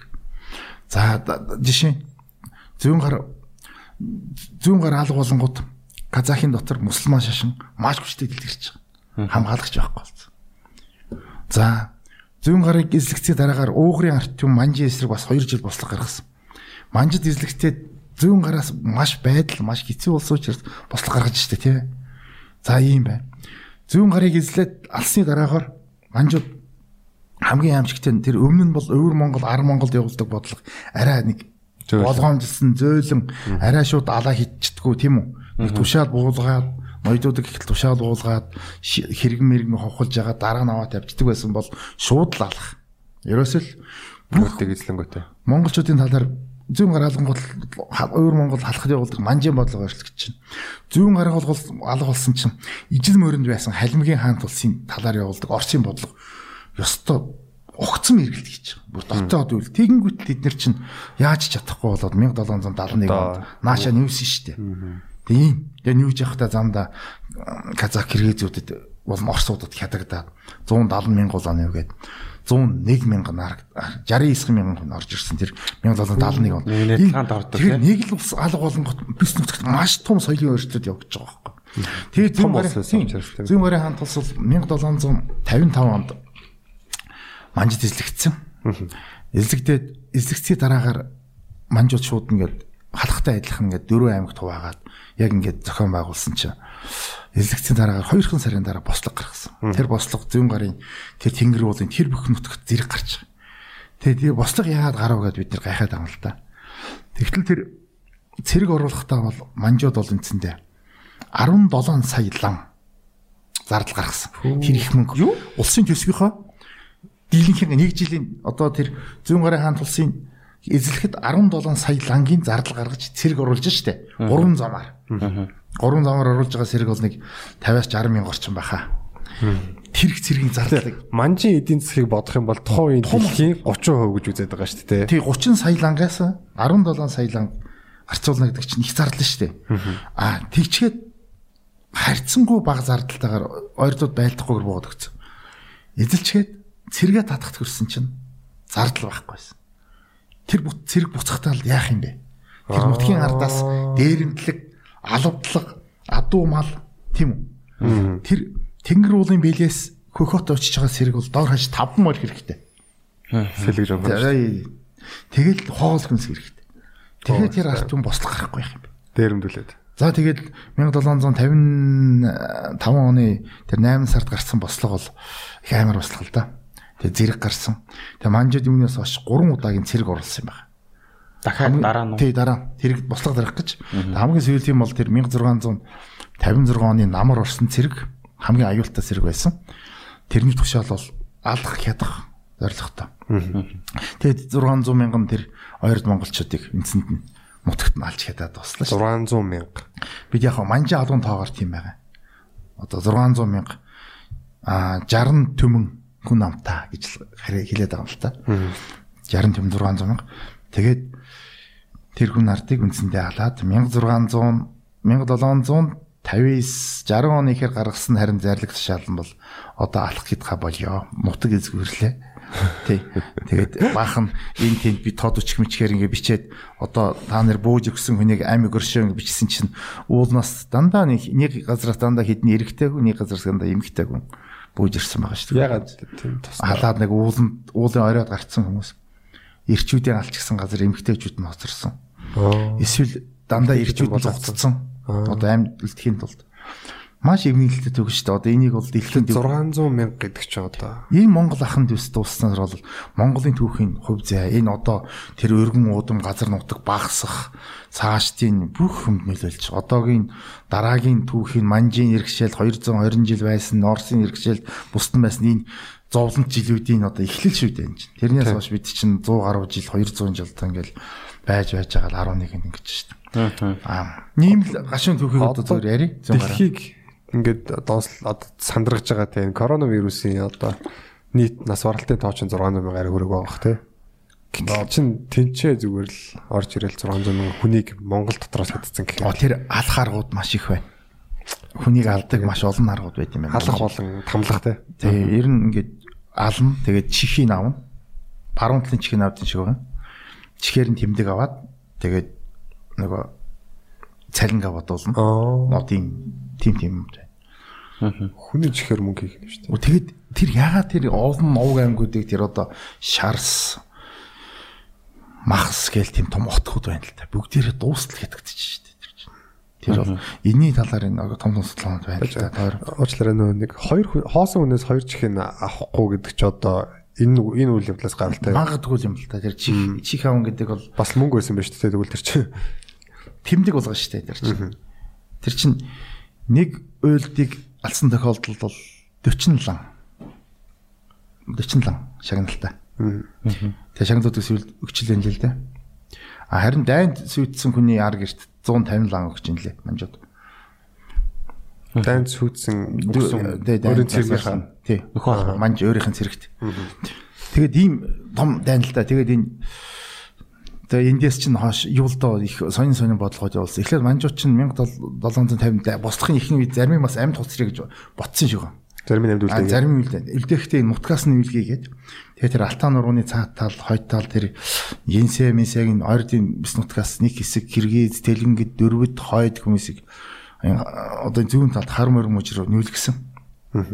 Овоо нүүлгэж эхэлсэн байгаа. Тэгээд зарлаа тооцсон чинь тэднийг нүүлгдэг темэ морадо тууд хадгалдаг цэргийн зардал гээд бас их зардал гарч учраас за за юу чи гээд зарим шууд алаад байгаа.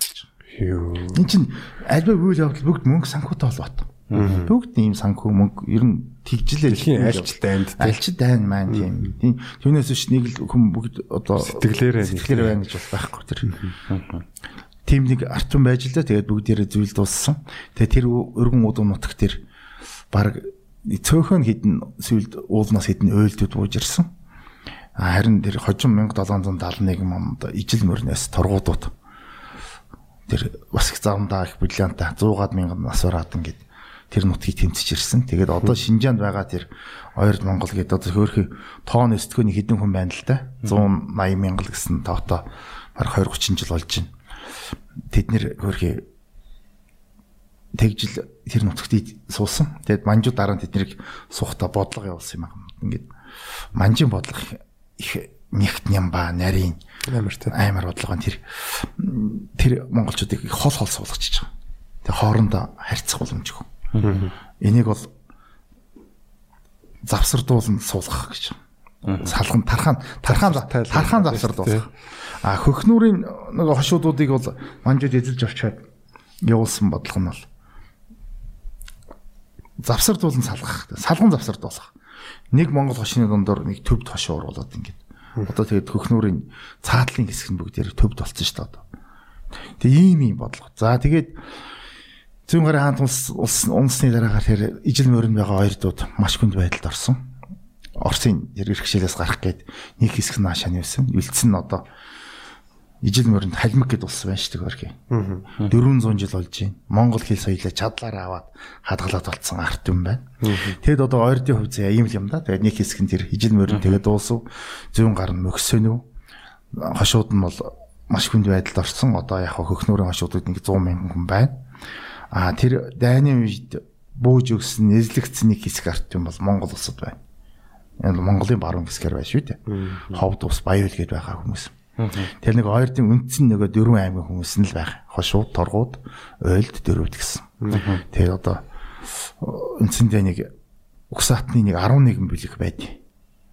Тэгээд одоо яг экономийн тоолгонд ордог нэг 10 10 бэлэг байгаа. Нэг нь юу юм? Хойдууд нь дөрөвдтэй шингэцсэн. Засгүй бүсний ихтэй. Уг нь яг хойдууд гээд явбал явах байсан. Өөрсдийн нөгөө сэхэднүүд нь тэрийг мэддгүү артемны дагуулдаг мэл. Уг нь тэд нэр алдартай том аймгийн хойсол доо. Бахарх малт өгтэй. Тэгээ одоо Монголын баруун талд нэг дөрвөд Баяд хотон гэсэн артем нэг хөв зэта. Нэг ноёнтой. Дөрвөд гэдэг аймгийн хойц байна.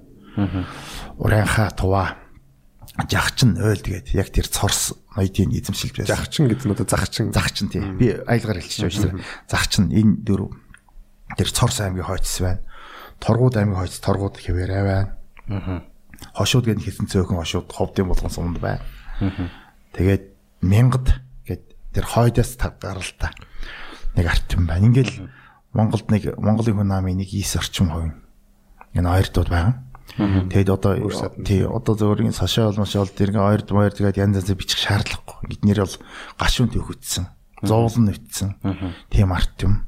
Манжийн үед ховдын хязгаарт 30 хошуу хувааж суулгасан. Ховдын сайд захируулдаг байсан. Тийм л арт юм. Амьд үлдсэн бас их хувь заяа тохиол юм. Нэг аз одоо аз ноёдууд нь бас л одоо арга ухаан гаргаж иж амьд үлдсэн л те бүүж өгдгөн бүүж өгөөд гар өргөн өргөөд зарим нь одоо мэлхэнд ороод үлдсэн. Тэгээд эднэрийг одоо одоо энэ сошиал яахан юм эндс өгсө тодорхой ус монголчуудад дотор хаглах зорилготой хүмүүс их байд юм шиг ба. Ойр таалах гэдэг. Тэг ямар ч шаардлагагүй. Энэ бол монгол өгсааны ил монгол хүмүүс хоорондоо энэ тэн төр ус байгуулад амьд тоцорсон хүмүүс. 1912 онд энэ 30 ошуу монголчууд бүгдээрээ бог таанд монгол улс дагаар ороод тамга тэмдгэн бариад ингээд өргөдлөө бариад ороод бог таан бүгдийг зөвшөөрөөд ингээд нэгдсэн улс болох болоод одоо 100 гаруй жил болж байна. Одоо ингээд дөрвд баяд гээд ялгаадах шаардлагагүй. Монгол улс дотор ингээд дөрвд баяд гэхгүй л хоорондоо сууж штеп. Тийм ээ? Гэтгээ нэг хүмүүс хагал салгаадах шаардлагагүй. Яг гоо тэрийг нэг зарим нэг соёлын нийтлэг мэдлгээсэн болоод хэл амамаас нь дэгдэг тал байна. Гэхдээ эн чинь монгол хэл чинь олон сайхан аялгуудаа олон сайхан үндэстэн угсаат нь нийлсэн тийм л шүү дээ. Эзэн бог Чингис хааны үед тэр байтхол улсуудыг өөртөө шингээж идэв шүү дээ. Эднэр бол бүгдээрээ Монгол юм сайхан өвг Монгол хэлээ хадгалсан өв соёлтой. Одоо ингээл Монголын ойрдууд ихтэл манай соёлын бас нэг том үзүүлэлт болдсон шүү дээ. Эднэр бие биелгээ. Аа.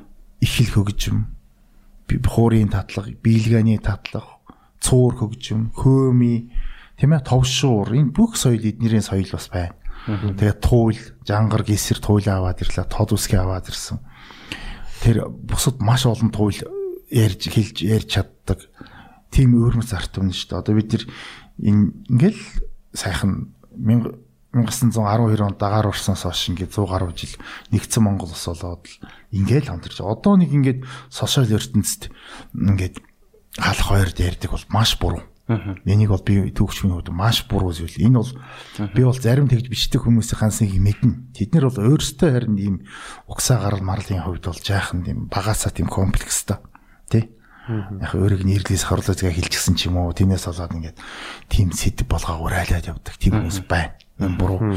За дээр нь яг хөө мэдээж зарим хүмүүс нэг алуун тушаалаа нэг хүндээ алдгаараа оо чи тэр мэргээд нэг хувь шунзан байдлаар бичдэг хүмүүс байдаг шиг Хувийн боллоо. зөвхөн шалтгаан дэр нэг байна. Тийм.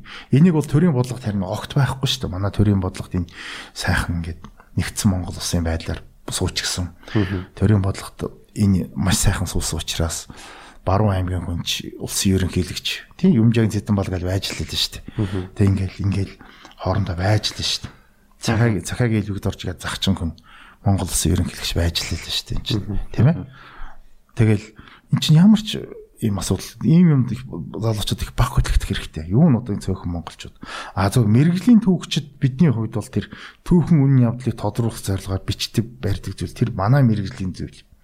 Тэр үннийг тодруулах, тэрийг бичих тийм ээ. Тэр мэрэгжлийн төвчт. А мэрэгжлийн бус хүмүүс энийг нэг өөрийн эрх ашигын үүднээс ингээд ялгах салгаад иж огт болохгүй. Би тийм зүгээр ойртын түүхийг олон жил одоо уншиж байгаагийн хувьд л бол ийм ийм бодлууд л байгаа юм да. За скутраха. Одоо зүүн гар ингээ усч байгаа шүү дээ. Тэгэнгүүт чи нэг юм миний ингээд таны хэлж байгаагаар бат нэг амар том ингээд юм чойчтой алга болсон чинь чойч нь таан гээл задраал. Тэгэл цаашаа яг нөхцөл байдал яг ямар хуу яг ямар хуу байсан тий. Одоо ингээд энэ тэнд ингээд нөхцөл байдал яг ямар хуу байсан. Манжин яг ямар хуу нөхцөл байдалтай байсан тий. Тэг яаж байгаа бид нар тийш панк гэдэг ингээд орч юунд нь одоо орчов тий. Хамааралд нь тий. За. Манжууд бол ер нь нэг 120 жил хэрглэж ээж нийт монголчуудыг иршилд оруулсан байна. Янз бүрийн аргаар тий. Анх өвөр Монголыг 1636 оноос ингээд тэгээ 1755 онд зүүн гараа юу ойрдуудыг эзэлсэн гэхээр 120 жил. Маш бас урт хугацаа шүү дээ. Хүний үеэр авч үзэх юм бол одоо эн чинь 6 юм аа. 30 25 үеэр авч 25 насаар хахад одоо 5 ч юм уу тий? Тийм байна. тийм нас тулсан. Гэхдээ энэ зүүн гарын тэр маш хэсэргүүзэл тэмцэл монголчуудад нэг том юм л дээсэн л та. Манж гэдэг бол харь юм шүү. Дайсан юм шүү. Эндээс хэзээ нэгэн цагт би тусгаарлаж гарах ёстой юм шүү гэсэн гүн бат ойлголтод ясанд нь шингээсэн учраас 1911 онд бид манжаас гар авчиж штэ тий тэгж түүхийн үйл явдлууд заавал тийм уул морьтой байдаг.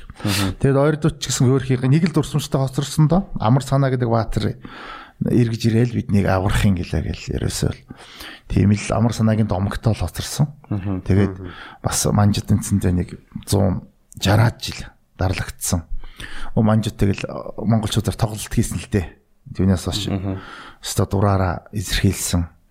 Хамгийн гол манж өөрөө дэлхийн хамгийн хоцрогдсон гүрэн болсон. Хамгийн хоцрогдсон гүрний хамгийн бөглүүн бид нэр монголчууд байсан. Тэгэл төрийн бодлого нь ямар байх вэ? Ямар ч нийгмийн халамжийн я- Одоо ямар ч тийм одоо өрөвдөх сэтгэлгүй. Тэгэл манай а, ноёдууд манжийн бодлогот захирагтаад эхлээд ингээл ховдуулаас тат чи манжаста янзын шилмэл сайдууд ирдэг гэсэн байхгүй ёстой. Баатар болох. Ирээдүйд одоо ирээдүйд өстой том сайдууд болох тийм хүмүүс л ирээл бас ингээл байсан. Яванда бол Монгол ямар ч сонирхолгүй орн болсон байхгүй. Монгол орн. Тэгээд тэнд яасан бол алан тушаалаас буусан гарууд. Сэтгэл санаа унсан. Харт амиг татсан нөхдүүд ирээл амбан болоол. Тэгэл энд ирээд яасан бэ гэсэн чинь хахуул цоглуулаад. Тэгэл манаа чи манжууч муухай ул мөрөө үлдээс. Тэгээд авилгал өгдөг мөгдөг сэтгэхгүй энд ясста янз хөгжиж байгаа. Цэцгэлсэн манжуудын тэр нэг муухай амбнууд чинь авилгал аваад энд шийддэг. Тэгэл тэр нь одоо манай сэтгүүд орсон да. Тэгэл манжууд чинь тэр амбнууд чинь их сүртэй. Их одоо төрийн төр гэдэг ойлголтыг маш сүрлэг хүчтэй их олон хүн шамбаарлцсан гэж ойлгуулдаг. За нэг манжаа амбан заларчин гэх юм бол бүр хідэн сарын өмнөөс бэлдээд л одоо ямар төрлийн алшаа морь унан, жороо морь унан хідэн зүсгийн нийлүүлж унан буусан гэрийн ийм ор цагаан гэр байрн бүр итим ижидэн бүгдийн бэлдээд Монгол ноёдууд тэр чинь ард иргэдээсээ татвар аавн бүр ингээд ингээд бүр өстой. Тэгэл ийм муухай юм үжиг муухай. Одоо манай төрж ч гэсэн ингээд том дарга сайд явна гэхээр нэг баа хүн сурдал. Энд би данд хараал шууд манжин юу шиг л харагддаг ш нэг. Тэр манжин сайдууд ховдод нэг харуул ирэхээр явж байгаа баримт байдаг байхгүй юу? Тэр ховдоос гараад мянгад одоо ховдын мянгад суманд ихний цагаан булангад газар нэг нэг өртөө байгаад тэн дээр ирээд тэгээ хоошоо яваад тэр харуул ирэх юм байна л 3 жил нэг удаа иргэдэг. 3 сар ирдэггүй гинэ тэн дээр. Яасан гэсэн чинь Улястан амбан багхгүй ховдын амбан дээр чигээд 3 сар нөгөө архиугаад найрлаад тамхи татаад хөвчихсэн. Тэгэл өнөөдөр ирэх гэж маргаш ирэх шиг аль нэг хоолой чанаад бэлдээд бүр хамгийн сүүлд нь цуглуулсан 600 хонь нь бол будаа болоод.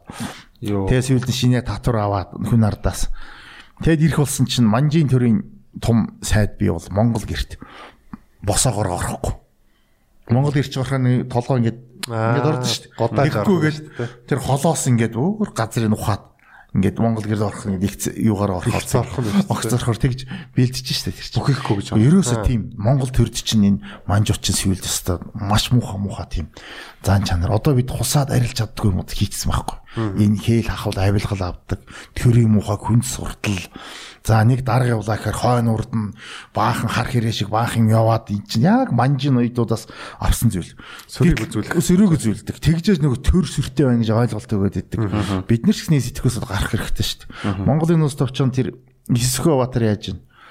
Тэр чинь аймгийн хам билтэй. Хүүдээ бэр гуух гээд Татар аймгийн хажуугаар хажуудын туслахтаа 3 морьтой нөхөр давхиж очоод худ ураг болчоод тий буцаад оо тэгээ Монгол татвар руу найрлж яхад нь Монгол хүн одоо нөгөө болсон бородоос босч болохгүй нэгвэр зочноо хорлдгүй тэргийн ууж байгаа нөгөө ах ортой архи уучиж штт. Ерөөсөө энэ л багхгүй. Тэгэхээр Монгол энэ ерөөсөө Чингис хаан хэлсэн байгаа штт. Тэр Чанчун бомб гэдэг тэр хятадын том сарт баах тэр бомбын шашинт нь тэнтэй уулзыгээ тэр хүн хойноос яваад чинь сартуулаа нутагт очиж уулзсан. Чингис хаан хэлсэн байгаа штт. Би бол эгэл жирийн ард артынхаа адил мах хоолн сэтж адилхан хувцсан нөрмсөж байна гэж. Нэг өөрийгөө хэлж байгаа шүү дээ. Тэгээ тэр тийм ярилцлал дотор тийм болол яваад очимоор байна гэж байна шүү дээ өөрөө. Тэгэхээр энэ юу гэвэл энэ манжаас бидний төлдөөс маш муухай юмуд байна. Эднийг бид нэр одоо энэ хаях хэрэгтэй. Хүн суртал гэдэг. Хүн суртал авилгал оо тэгээд энэ гар хөндрүүлэх сэтгэхгүй бүр жирийн ард үүссэн. Тэгээ манжуучин бас нэг нэг одоо харин бид нэр эндээс салж явах шиг байна. Жирийн хүнийг бол одоо төрийн төлөө охтон боож өгөх гэхчээр чам дэр нь хамаагүй гэдээ бүр чөлөөлсөн байсан. Одоо харин зөв манай арт юм одоо төрөөгөө сонгох монгот жаахан идэвхтэй оролцож штэ. Ихтэй л зарим бас аа над ямар хамаатай гэсэн байдалтай харьцаал. Тэгээ манжаас үлдсэн юм их байна өө. Манж одоо манж гүрэн гэж байсан шүү дээ. Тэг яг гарал угсаа нутаг дэвсгэрэр ч юм яг хаанаас гараад ирсэн хаанаас үүссэн юм бэ тий. Одоо байхгүй болцсон л та. Гэтэ ер нь үүсэл нь энэтэй холбогдох уу? Юутай холбогдох уу? Тий энэ бол эртний том аймагуудын нэг л дээ. Тий. Хятад бол үндсэндээ тэр хойд алтан улс тэр Өгөөдөө хааны нураадаг алтан улс байгуулсан. Хожим дахиад одоо энэ манж чингөрнийг байгуулсан тийм нүүдэлчин арт юм. Тэр манжуудын уугуулын нутаг бол их сайхан малаж явах уу а газар тариал нэр нь юм юмд их тохиромжтой их сайхан нутаг байгаа юм. Одоо одоо энэ зүй хойд хаттын бис нутаг. Ер нь юм бис нутгийг монголчууд ч гэсэн бас авах гэж оролддог авчиж байсан. Гэтэ нутагшаагүй. Хятадууд ч гэсэн хойно урдаас тэр хан үндэснээс авах гэжсэн тийм бис нутаг маргаантай бис нутаг л да. Тэр нутагт л оршин суусан артем тэгээд бид нар бол тэндээсээ хоёр дахь удаагийн тийм мандан мадрал хийлээ. Тэгээд бол ёстой яг тэр үеийн бол тэр 1600-аад оны ихэнх үед монголчууд яг тийм тархаа бутархаа нэг захинэгдсэн захиргаагүй тэр үеийн таарсан байхгүй юу. Тэр үеийн тараад бид нэр манжийн идэж боллоо л да. Ер нь Хоёр бас сая хүн. дутуу үнэлсэн юм шиг санагдсан тий. Тэр захиа мархаг нь харж байхад. Тий, бид анханасаа бол их дут Лигдэн хааны жоохон буруу алдаатай зүйл л дээ. Лигдэн хаан өөрөө овг аймагуудаа нэгдэн хурааж чадаагүй тийм бодлого явуулж чадаагүй мөртлөө одоо тэр бодлогод одоо манжтай анханасаа харьцаж тийм манж том боломж олгосон. Манжууч гэсэн яг сайхан тоглолт хийж Монгол овг аймагуудыг ээлж дараагаар өөрийнхөө эрхэнд оруулж нэг олон жилийн нэг хоорондын нэг юм зөрчил тэмцэлтэй нэг юм хачин юмнаас үүдсэн Монгол аймагуд нэгдсэн сэрхүч харангуудаа маш их одоо идэвхжсэн. Нэг одоо угийн дайнч аймаг монголчууд тэр тэр үзэл бодлыг сайхан сэргээж ирсэн. Тэгэл ерөөсөө тэр 1624 оноос хойш удаа дараалан бүгд л орчиж штэ. Тэгээд тэр манж бол ер нь бас камерт арт юу. Одоо монголчууд чинь хятадын одоо тангууд алтан сүн улс гээд гурван том улсыг эзлэх гэж бид нар чинь нэг 60 70 жил зарцуулсан юм байна. Тэр 1200 за 10-аад оноос эхэлсэн гэхээр 80-аад он 80 жил ч юм уу. Тэгэхэд манжууд бол үндсэндээ нэг 2хан жил зарцуулчихж байгаа юм л да. Тэр Кямуртаа арт юмны шинжилтэй. Хятадтай гэзлэх. Хятад бол ерөөсөө өөрсдийнх нь тариачдын босдо гараад ирэхээр Хятадын эзэн Мин улсын хаад бол хаан судлаа алтхаас э, одоо болгоомжлоод манжуудаас тусламж гуйгаад цаан германийгээд өгцөл байхгүй хаалга. Тэгэл манжууд бослохын ч дараа дууссан. Үндсэндээ бол Мин улсын эзлэгтээ дууссан. Ийм л төвхт юм. А тэр цэрэгт бол манай өөр монголчууд явсан учраас улам тэдний хүсэл эрмэлзэл маш их бадарсан. Өөр монголчууд Одоо яг хөө манж дизлэгдсэн учраас тэр цэрэгт нь явсан. Тэгэл тэд нар чинь угийн одоо ийм дайчин монголчууд нэг толгойтой болоод тахраар. Тэгээд ихний хэсэгчлэлдээ бол өөр монголчууд манжийн эсрэг ирнэ. За тэр цахрын бүрний вангийн бослохоос өөрөөр бол ирэх хөдөлгөөн хийгээгүй штэ. Манжид дотор их айтайхан байсан. Ер нь таатай байна. Тэднэрт яагаад гэвэл цаашаа эргээд манжийн цэрэгт яваад кяттуудыг мин улсыг дарангуулж байна. Үндсэн. Тэгээ манжууд чинь нэг сайхан бодлого бол энэ эзэн хараатын ёсыг нэг алдагдуулахгүй. Тайж язгууртан хүнийг бол яг тэр эзэмшилтэй хүн ардтай нутагтаа орхичдаг байхгүй. Тэгэхээр тэр тайж ноёдын ихний зориг бэлчээд байгаа байхгүй. Албат байна уу байна. Газар нутг байна уу байна. Зориг бэлчиж байна. Тэгээд энэ манжууны төрийн бодлого Монгол ноёдыг ингэж маш тийм юм байдлаар алстаа. алстаа. За гэтэл тэр энэ бол гоё болоогүй л дээ. Тэгээ явандаа бол халах Монгол эзлэгдээд одоо хоёр эзлэгдээд ирээд ингэсний дараагаар манжууд бол ирнэ. Одоо жинхэнэ Монголыг нь ойлж гисэн. Бидний хүн ам өсөөгүй хөгжил байхгүй цэцгэл. Тэгээд 100 хэдэн жил ямар ч баг нэг жил нөгөө жилээс ялгарх юм байхгүй. Хөгжил дэвшил гэж. Хав арга. Өдөр Хавар за нэг ганц нэг сүм хийд баригдана. Тэр шашны талаар явуулах бодлогууд нь бүх монголчуудыг баг лам болгосон. Нэг бол ламнараас татвар матер авдаггүй учраас Хүмүүс лам баталтай лам шүү дээ. гурван хүүтэй байгаад тэгжснээс нэг нь лам болгоол ингээл ингээл. Тэр нь яваад ож бүр зан заншил болоод айл болгоно хоёр хүүтэй бол нэг нь лам болгоно гэсэн чинь бүр сэтгэхгүй нэс. Юм чин өөрөө бас ингээд зан заншлыг төрийн бодлого чинь үсгээ өвчиж чинь. Тэгэл нэг мэтгэд бид нар чинь 20 дугаар зууны ихэнд маш хүнд байдалтай байлаа шүү дээ. Маш одоо хэцүү байдалтай. Банжийн төрийн бодлого байндаа туссан л байна. Би нэг юм сонссон аахгүй юу. Тэгсэн чи одоо аа, урд одоо ингээ хятад ингээ төв сөрөн газар ингээ тэмбүүтэй залуу малуу хүмүүн те хятад хүмүүн байх юм бол шууд өмчлөхгүйгээр шууд Монгол руу явуулдаг. Тэгээд бараг 30 мянган тэмбүүтэй хятад хүн нааша Монгол руу орж ирсэн гэж тийм цуу яриа байсан. Тэр ер нь хэр үний ортой вэ? Энэ өвчнөөр ингэж би тэрийг бас ингэж За би тэр баримтыг мэдэхгүй. Гэхдээ юу юм л да.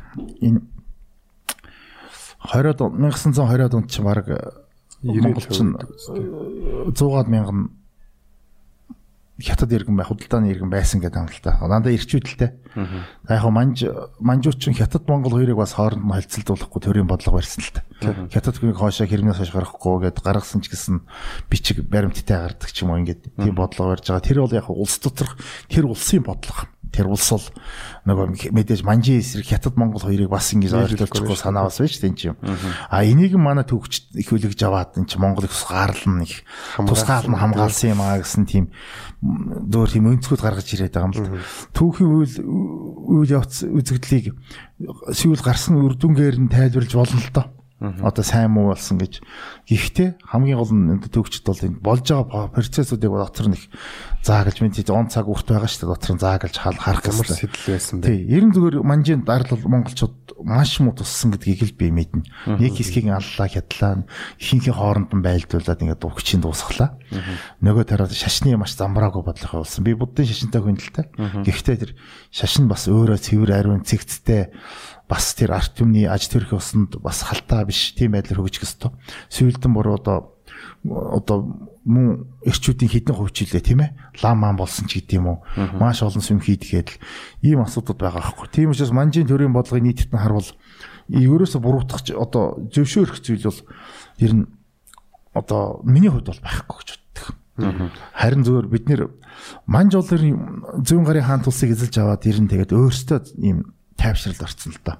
Сүүлийнх нь ер нь юу вэ? Ер нь сүүлийн юм. За яг сүүлд нэг тэр одоогийн Сичо мужид одоо төвдийн тэр урд хэсгийн юунд нэг хэд хэдэн том бослогууд гарсан тэрийг дарах гэж нэлээд зовсон. Аа тийм тийм жаахан хөнгөч гаргасан. За мэдээж улсын дотор жижиг жижиг тэмцэл гарсан. Гэхдээ манж ус одоо нэг 2 сая орчим хүмүүртлөө 200 сая шиг гэдэм үү. Их одоо сүүлд өсөд болж манжийн төгсгөл 400 сая болсон л та. Хятадын арт юм бол манжийн үед харин ч маш их хүн ам ниссэн. Тэгээ ер нь их цэцгэлсэн гэж. Цэцгэлэн хөгжсөн. Тэр бол манжийн төрийн бодлого яванда хятад иргэн дэх сайхан ээлтэй бодлого болж эхэлсэн.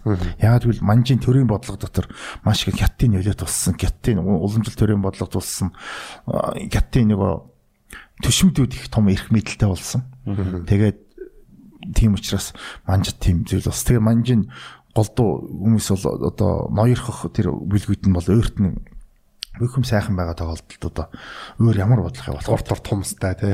тийм ажил Оо хийдэг. тэгэл ер нь иймэрхүү болсон шүү дээ. Тэгэл баг манж хүн болгон л зарцтай болоод ирэхээр хөдөлмөрлөж чадахгүй. Нэг тийм хүнд байдалд орсон. Би тэр ма- манжийн халуунаас айлах ордонд очисон. Чиндээгээд. Тэр очиход бол ерөөсөө л тэр ордны чимэглэл тэр хүмүүст Монгол ноёд очин тэнд л манжийн хаанд 4 жил нэг удаа очиж жасаанд очдог. Ноён болгон очих хэвээр. Ясаанд очно гэж. Жаса А, ээлж ээлж гэсэн үг л да. Ээлж очиж Бараалах. бараалах нь мурааны ав гэх тэр ан- анд явна. Тэгээд нэг хэдэн сар болно тэнд чинь. Тэгээд манж уч бас тэд нэр 3 сар тоглолт хийн. Аа. Эсвэл саний тэр ямар аав гэсэн бэ? Тэр Муран мурааны ав гэд юу л да ав. анд. Ман ан манжин хааны ан гөрөө. За тэр нь ямар хэмжээг хамардаг. Оо тэр чин тэр тусгай тийм Бээжин хойдолт тэр одоогийн өвөр Монголын тэр улаан будангаас урагшаа газруудад ингэ чөлөөлцсөн байна. Тэр тэнд бол зөвхөн ан гөрөө байна. Тэрийг манжин хаан Хаан агна. яа. А тэр хаанд нөгөө ан гөрөөс шахах мах тэр Монгол ноёдод оролцсон. Тэнд оролцох юм бол бас пүнлүү цалингаа шагнана. Тэнд оролцоно гэдэг бас нэр хүндийн хэрэг. Тэр бол одоо нэг фестивал маягийн юм байна шүү дээ. Оо тэнд чин очин хааны нэр царай харж байна. Тэгээ тэнд чин тэгээ тэгж тэгжээ тэр 4 сард явж 4 сарын дотор нэг л манжи хаан нэг зоолгож нэг архи уух бах. Тэгээ зоолгохын тулд тэгээ тэдний чинь 3 сар бэлдэн штэ. Нөгөө ёслохоо буруу хийж болохгүй, тэгж болохгүй. Тэгээ бас хичээл заана, төрийн бодлого заана, хэл амын сайжруулна. Тэгэл тэгэл Монгол ноёдод тийм л байдлаар хүсэл бодол нь ингээл хязгаарлагдаал тэр 100 хэдэн тэр 200 жил их муха Монгол үндэст маш дордсон. Онхайгүй урдын хүчрхэг байдлаа одоо аргагүй л дээ 200 жил гэдэг чинь хүний үеэр авч ирэх юм бол 7 8 үе үе дотор гээ штэ. Тэгэл одоо бид чинь өнөөдрийн одоо тийм шинжид гардаг штэ нэг Монгол хүний нэг яг хуу цог золоотой хүмүүс их байлгүй яг хуу амьдрал ахаагүй аваа явждаггүй бүр хүн даатгаас орцсон. Тэр манживч нэг ноёдын хамжлаг манжлагууд чинь эндсэндээ тийм толгоогүй болгоцсон байхгүй. Турыг нь төлдөг те. Оройсоо тийм гэр зур заслагддаг ч юм уу ийм урдын хүчрхэг идрэмэг байдал манжи үед маш их алдагдсан. Тийм учраас би энэ манжийн үеийг бол ерөнхий юу гарсан бол муу гэж үздэг зүгээр зарим түүхчд бол янз янз юм хэлдэг л дээ тэр бол түүхч болгоно өөрийнхөө өнцөг. За. Над нэг Одоо энэ нэг манч чи 2 сая хүнтэй байсан шүү дээ. Тэгээ 200 саятай хятадыг эзэлчлээ. Бас солонгосыг эзэлж исэн гэсэн тий.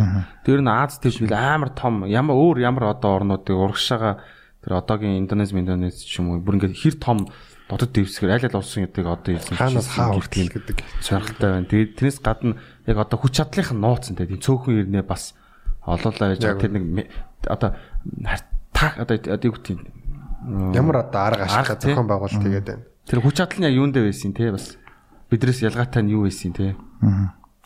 Манж бол одоогийн л дэр нь хятад ард болсон л да. Яг одоогийн засаг шиг тий. Тэгээ одоо энэ тэгээд дээр нь Тайван нэмэгдэх байх. Тэгээд Солонгос нэмэгдэх бах те. за солонгос дээр хойд бас нэмэгдэн жижигс жолно гэхдээ энэ солонгосын түүхэн бас өөрөөгөө бас тусгай нэг юм байдлаар авчирсдаг бас нэг тусгай эрэхтэй. Нөгөө өөртөө засах гэдэг шиг үү? Тийм. Тийм байдлаар манжийн энэ их том ер нь зүүн гарын хаант улс одоо манжтай нэг 100 гаруй жил байлтахад яг л ийм том хүчтэй байлдсан юм шүү дээ. Тэгээ би зүүн гарын хаант улсын тэр дайны үйл ажиллагааг нэлээд ярин судлах шаардлагатай. Одоо ч гэсэн Америк зэрэг бус орнуудын ойрдын түүхийг сайн судалт юм л та. Хятад ч гэсэн энэ ойрдын түүх төр маш олон их сургууль тэм хүрээлэн салбар байгуулсан байд. Тэгээ яагаад гэдэг үл энэ одоо хятадын өвчин болоод байгаа тэр уугар Шинжаан уугар байна тий. Уугар төвд байна тий. Эдгээр ойрдууд бас нэгийн 200 жил нэгийн 80 жил барьж исэн ба шүү дээ. Ямар арга хэрэгэл үү гэдгийг бас судалж байгаа шүү дээ. Юм юм байж энэ дотор чинь. Тэр шиг. Тэгэхээр ийм том хүчилтэй. Тэгээ ямар арга хэрэгэлсэн манжийн төрийн бодлого маш их сонин сонин бодлого байна. За хятад бариулсан бодлого бол тэр дансны арга байна. Маш их нарийн манж арга ухаан гэдэг бол маш их одоо 3 жил тутамд Монголын хүн авч гисэн тоолно. Тоолно.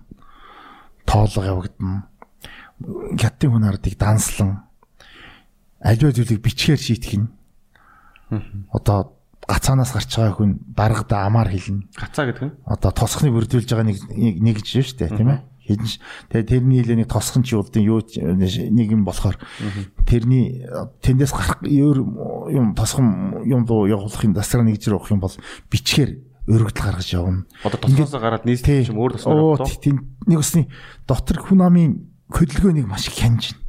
алах гişиг болоод алах юм. Хэнийг бичин бичнэ цаасан дөрвуулна гэдэг чинь маш хянж шээ. Энэ гарсан этгээд 2 сарын дараа ирсний ирээгүй хянана сте энэ чинь бичгтэй юм. Тэгэд ингэсний чинь хятадын дотоодод бослог хөдөлгөөнийг бол маш гаргуулахгүй хооронд нэвсүүлэхгүй. Хувилдаан хийгдэл уулзалтууд хурлууд яваад. Тийм энэ чинь жижигтэй гарч ирэх. Тийм энэ бол хятадын өөрийн үндэс төрийнх нь өөрийн том бодлого л да. Бүр эртнээс тогтсон бодлого. Ийм бодлогоодыг нь маш их сайн уламжилсан байна. Тийм аргаар энэ хятадыг өсгөж авч чадсан байна. Аа яг монголчуудын хувьд бол мэдээж энэ би харамсдаг зүйлүүд бий л дээ. Тэгээ Монголын анхны л тэр овг аймагуудын хоорондын зөрчлийг ашиглаад л авч ашиглахдаа өөртөө төшмөг байдлаар ураг барилдаж одоо жишээ нь манжи ихний хаад учин хорчингийн ноёдуудаа ураг барилдаж штэ эн чинь.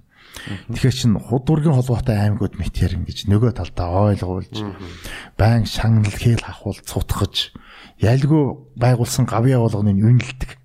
Ял гавьяа бүр хүний бүх юм өмнө.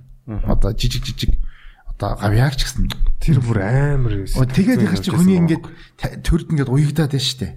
Төрд уягдаад л өөрийгөө зөв явж ийн гэсэн ойлголт. Одоогийн видео тоглоомуудын арга байхгүй юу? Ерөөсөө яг онлайнаар тоглодог тоглоом оронгууд л за өнөөдөр Орсны шагнал гэдэг тийм төр. Тийм төр. Яг ингээд тэр нь тэгээ жинхэнэ үг зүгээр л тоглоомд бас. Тэр ноёдын тэр зэрэг цолыг тэмдэглэх юм жилэх гэж амар амар юм. Тэн дээр юм тодруулж асууя. Энэ отог жинс гэж яриад байгаа штэ. Энэ одоо тэр хэрэгм зэрэгтэй ямар хамаатай вэ? Өө тий. Энэ тэгэл тэр за би тэр нарийн юмыг нарийн тайлбарлахгүй маа тэр өмсөж байгаа манжийн төрийн алган хувцсуудын дээр тэр тэмдэг нэмж тавьдаг зүйлүүд л дээ. Тэ? Тэр хідэн янзын отго байна. Тэр ямар эрдний чулуугаар хийсэн байх уу бас хийсэн зэрэг байж та дотроо. Тэр үгдийн төлөөл сивилд Монгол ноёдууд ингээд тарих толгоон. Эго эго руу тоглосон байхгүй тий. Тэр байтугай нэг юм шүү дээ. Одоо цэрэг хэрэг хэрэгм зэрэгэн арилждаг тийм системтэй бас манжууч. Уг нь бол язгуурт нь одоо миний би ноён байгаад миний том миний том хүн миний суудал залгаад хоёр дахь баг ингээд өөр тайж болоод ингээд явах хэрэгтэй шүү дээ. Тэгтэл бусад зарим тавьж хэрэгм цолыг худалдаж байгаа. Ялангуяа тэр зүүн гарыг эзэлдэх дайны үед манжийн цэргийн зардал маш хомсдсон учраас мөнгө зөвлөх зорилгоор өвөр Монголын ноёдууд анх тийм өвөр Монголын ноёдуудад тодорхой хэмжээний хэдэн зуун акт тэдэн лам мөнгө өгсөндөө голдолд тэр бэл бэс цолыг өгдөг тийм кэргэм зэрэг арилждаг тийм хууль гаргаж ирсэн. Тэрний яваад иж одоо яванда халах монгол шингээд энэ юу гэсэн үг юм чинь төрийн бодлого хүртэл юм. Тэгээ монгол хүний нэг ийм их юм сонь бодлого дотор маш их нэмж одоо хийж өгч штэ. Ерэн зөвөр би боддог монголчуудыг их сайн гэгэнжүүлэх хэрэгтэй. Ирнэ. Гэгэнжүүлэхгүй манж Боловсрал гэсэн боловсрал тийм. Шат шатны боловсрал тэр хувийн дээд сургууль хэд байсан ч хамаагүй. Зарим 200 хүрлээ өмрлөө гэдэг. Тэр нь тэнийг төгсөөд гарч ирээд хоорондоо тэр шалгарлаар чадалтаа дээшээ гардаг мардаг. Тэр 10 жил төгссөний дараагаар дахиад 4 жил боловсруулна гэдэг маш сайн хэрэг. 90 юмны төвшинг маш. Тэр хоорондоо энэ Монгол хүн ам бие авч явах тэр арга ухааныг их сайн өөрөө өөрийнх мөн чанарыг нээд өөрт нь нээж өгөхгүй бол нээж өөрийнхөө мөн чанарыг нээхгүйгээр явчихад амьдралын их том далаад ороод тун хариуцлагагүй амьдрэх хүмүүсийг болчиход штэ. Тийм учраас би энийг бод. Энэ бол зур түүхийн үеднээс харахад бол тийм байх хэрэг. Тэгэхгүй бол монголчууд ер нь тэр бидний тэр манжаа үйдгээс нь алдаа маш их маш их. Тэгээд тэр нь явсаар хагаад бүр ач төрөх ёсны тийм зан заншил болоод мухар сүсэг тий Өөр нэг ахуун ахуун амьдралын дороотл Одоо үсэглэлийн баяраар хүүхдийн нөгөө аа бид нар ч үсэг болдог шүү дээ. Одоо энэ аа үсэг болохын төлөө хүүхд ээж аав нар нь багш нарт мөнгө төлж ийн гэж шүү дээ. Аа тэр ингээл энэ энэ юугаар болох хэрэгтэй юм л дээ. Хүн болгоно ингээд энэ хатуу чангал байчвал юм. Энэ Монгол төр чин цөөхөлөө штэ. Амархан цэвэрших юм штэ. Ер нь за болио тэхгүй. Ингээл үгүйгээ хэлээд тэрийг ил хэлээ суух хэрэгтэй. Тэгвэл ер нь уг монголчуудыг нэг их гэгээнжүүлэх амарх юм байгаа юм штэ. Социализмын үед яг нэг нэгэн хүчиндэж нэг нэг явсан. Тэгээд 90 оноос тэр нь болингот бид нар бүр баяр болсон байхгүй тэр дарамт нь алга болонгот. Гэтэл тэрний хор нь хохирлон байна. Тэр хуу хүний эрхчлөө нэмэгдэж байгаа боловч нийгэмдээ маш их Задгаарсан. муу тийм задгаарал явах. Ховоо ачиж задгаардаг те. тийм аймаар юм болчиход байгаа байхгүй. Тэгээд энэ манжаас л бидэнд бэлдсэн юм их л байна дөө. Би ярил их олон зүйл яриа. Хөрг гэдэг одоо бидний Өө тэг ахуу ахуу соёл дотор зөндөө байгаа шүү дээ. Энэ чолоо шүтдэг хөөргний, гаансны соёл бүгд энэ манжин ноёдуудын л юу шүү дээ.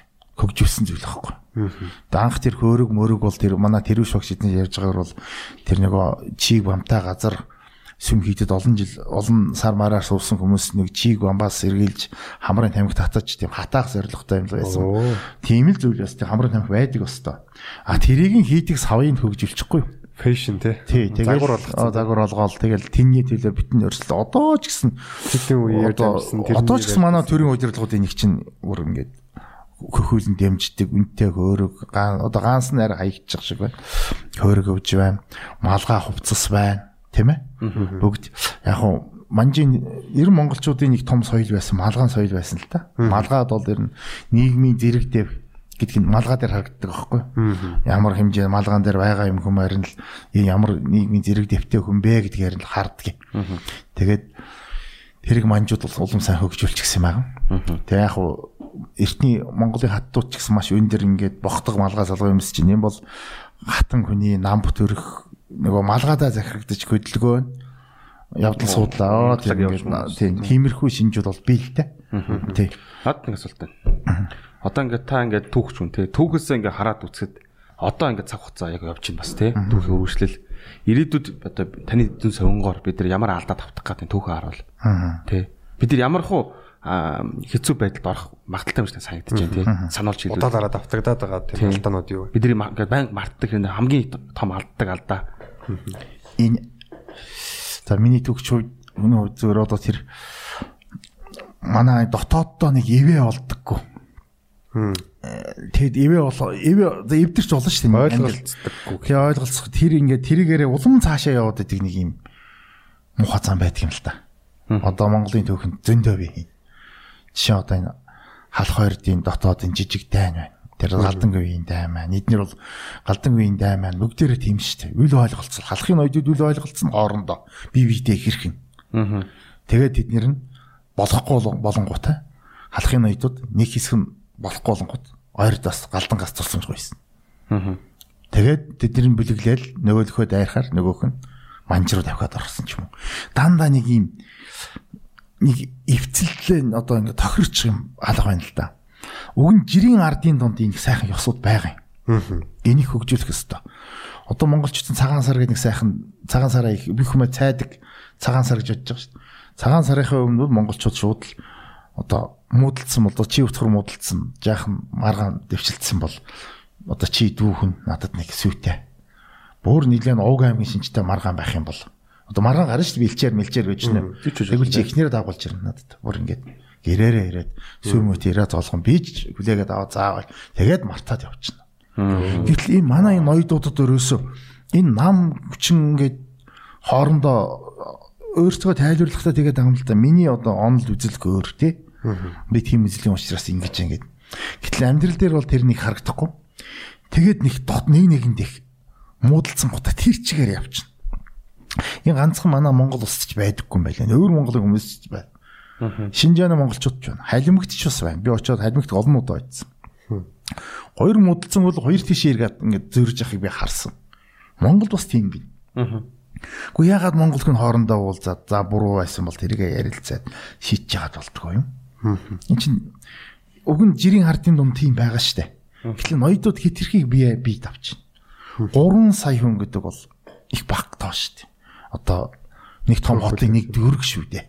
А хүнээр авч үзлээ.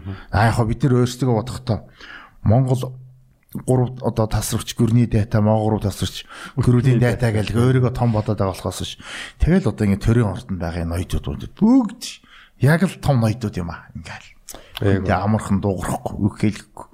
Хүний үг сонс аа ирнэ хариулахгүй хариулахгүй алхаа гэж байдаг. Одоо сүүлийн үед манай ноёдууд их гадиураа их гадна талдаа их сайн заст. Гаднаас нь хараад ялгархын аргагүй сайхан би хаагаа маш хүчтэй авч явсан ингээд тийм дүртэй. Нэг тийм л. Тэгэл нэг л их юмсэх бие биедээ бууж өгдөггүй. Энэ Монгол хүн энэ сайн чанар мөн мөн. Зоримог дайчим. Энийг энэ төрийн бодлого дээр хэрэглэх юм бол амар юм бол. Тийм учраас одоо манайч кичнээн ч нам байгаа юм. Тэгээ нам доторгоож үзэх юм. Тэ? Энэ эн чинь ингээд яг тийм Монголын түүхээс ирсэн юм шүү.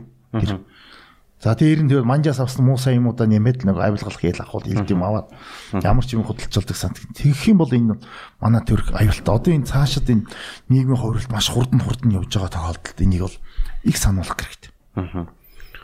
За. Сүхэтрахаа нэг түүхчийн үд гэж бодож байгаа юм шүү миний бодлоо.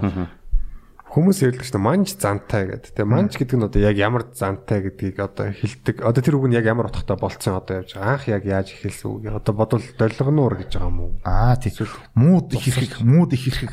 А тийм үү. А тэрийг дээдс долгоноор занг манж занг пялдаг. Аа пялдаг. Одоо пялдаг байна шүү дээ. Одоо тийм хүмүүс байна шүү дээ. Долгонуур гэдэг юм байна. Би харж яхад нэг өрөөнд дотор 3 хувирж байгаа хүнийг би харсан. 3 янз хүн дээр. Аа.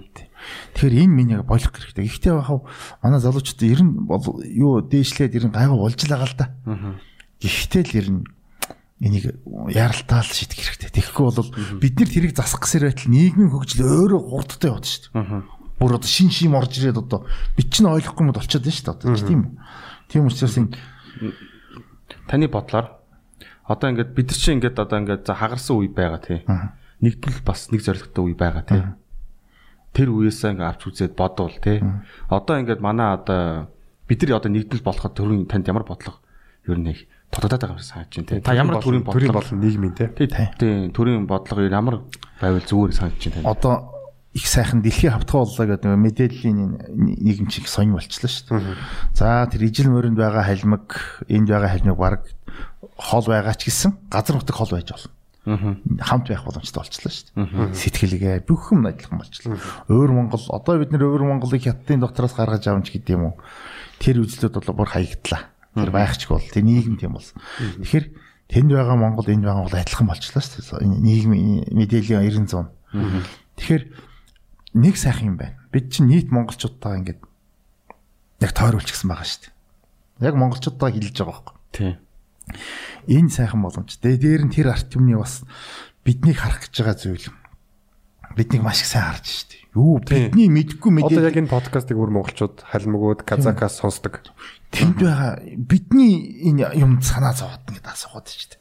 Одоо одоо ой тэгж болохгүй шүү гэд бүр одоо энд нэг төрийн ордонд нэг ногцруулаад нэг ин тэгэл нэг юм болж штеп. Тэнд биднээс л санаа зовж штеп. Тэд нэр түүхийн гашуун мэддэг учраас ингээд хой болохгүй шүү гэдэг шүү.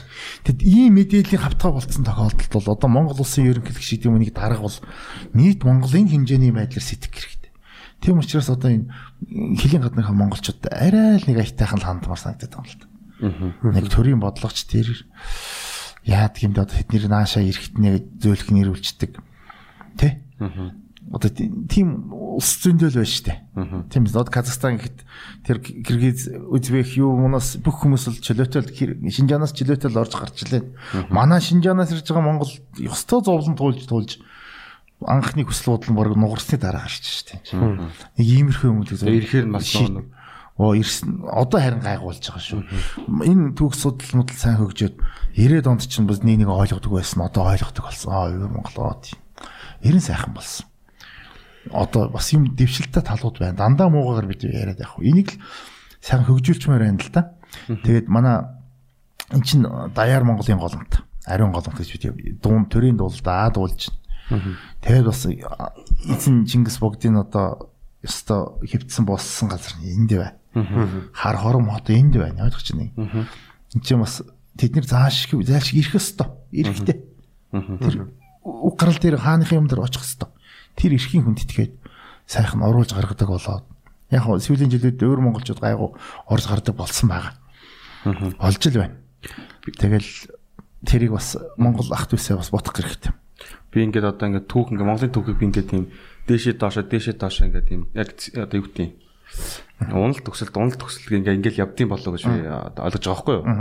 Аливаа болсон түүх. Тийм, унал төгсөлт нь болохоор нөө хоёр уруу талдаа олонгууд нэгдэж байгаа хэсэг нь дээшээгээ задар нөгөө хоорондоо алдчихсан доошоогоо. Тэгэхээр та яг одоо жишээл одоо нэгдэж байгаа хэсэг дээр нь явж гин үү эсвэл задарч байгаа хэсэг дээр нь явж гин үү? Яг л бас одоо ингээ 100 өрхийн тий нэгж байгаа хэсэг дээр явж байгааг бол одоо хэдэн өв дээр нь явж гин тий бас танд баримжаа сонирхолтой яриад яг тийм энэ бол яг тийм юу биш тий.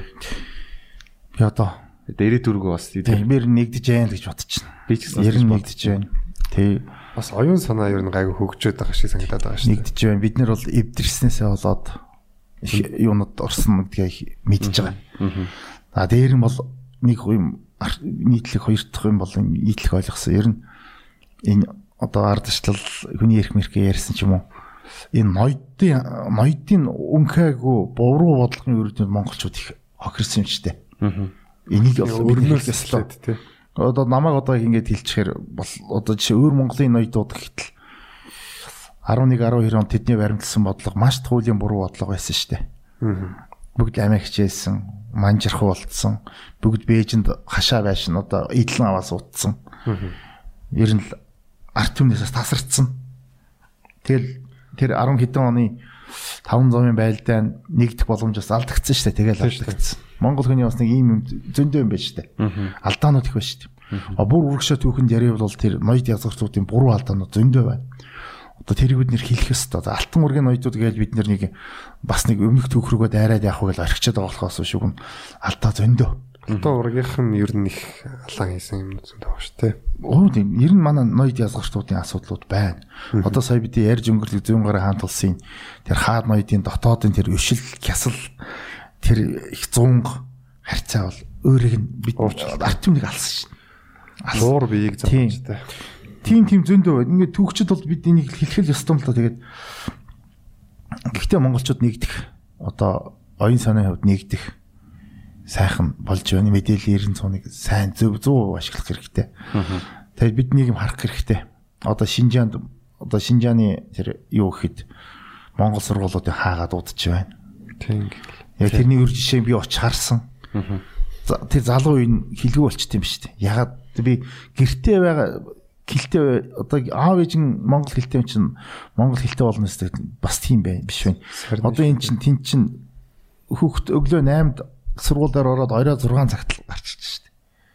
Хм? Одоо нэг үсэн сургууль дээр байх хугацаа тийм урт байхгүй юу? Хоёр хэлж юм шүү тийм. Гоо биш. Нэг л хэлж. Нэр нь тийм урт. Нэг л манай хоёр хэлж. Манайх ч тийм тийм урт. Ер нь манайх чинь нэг дунд сургууль гэж манайх додомдсон шүү дээ. Нэг нэг 3 4 цаг болгоод зүгээр аваал ингээл.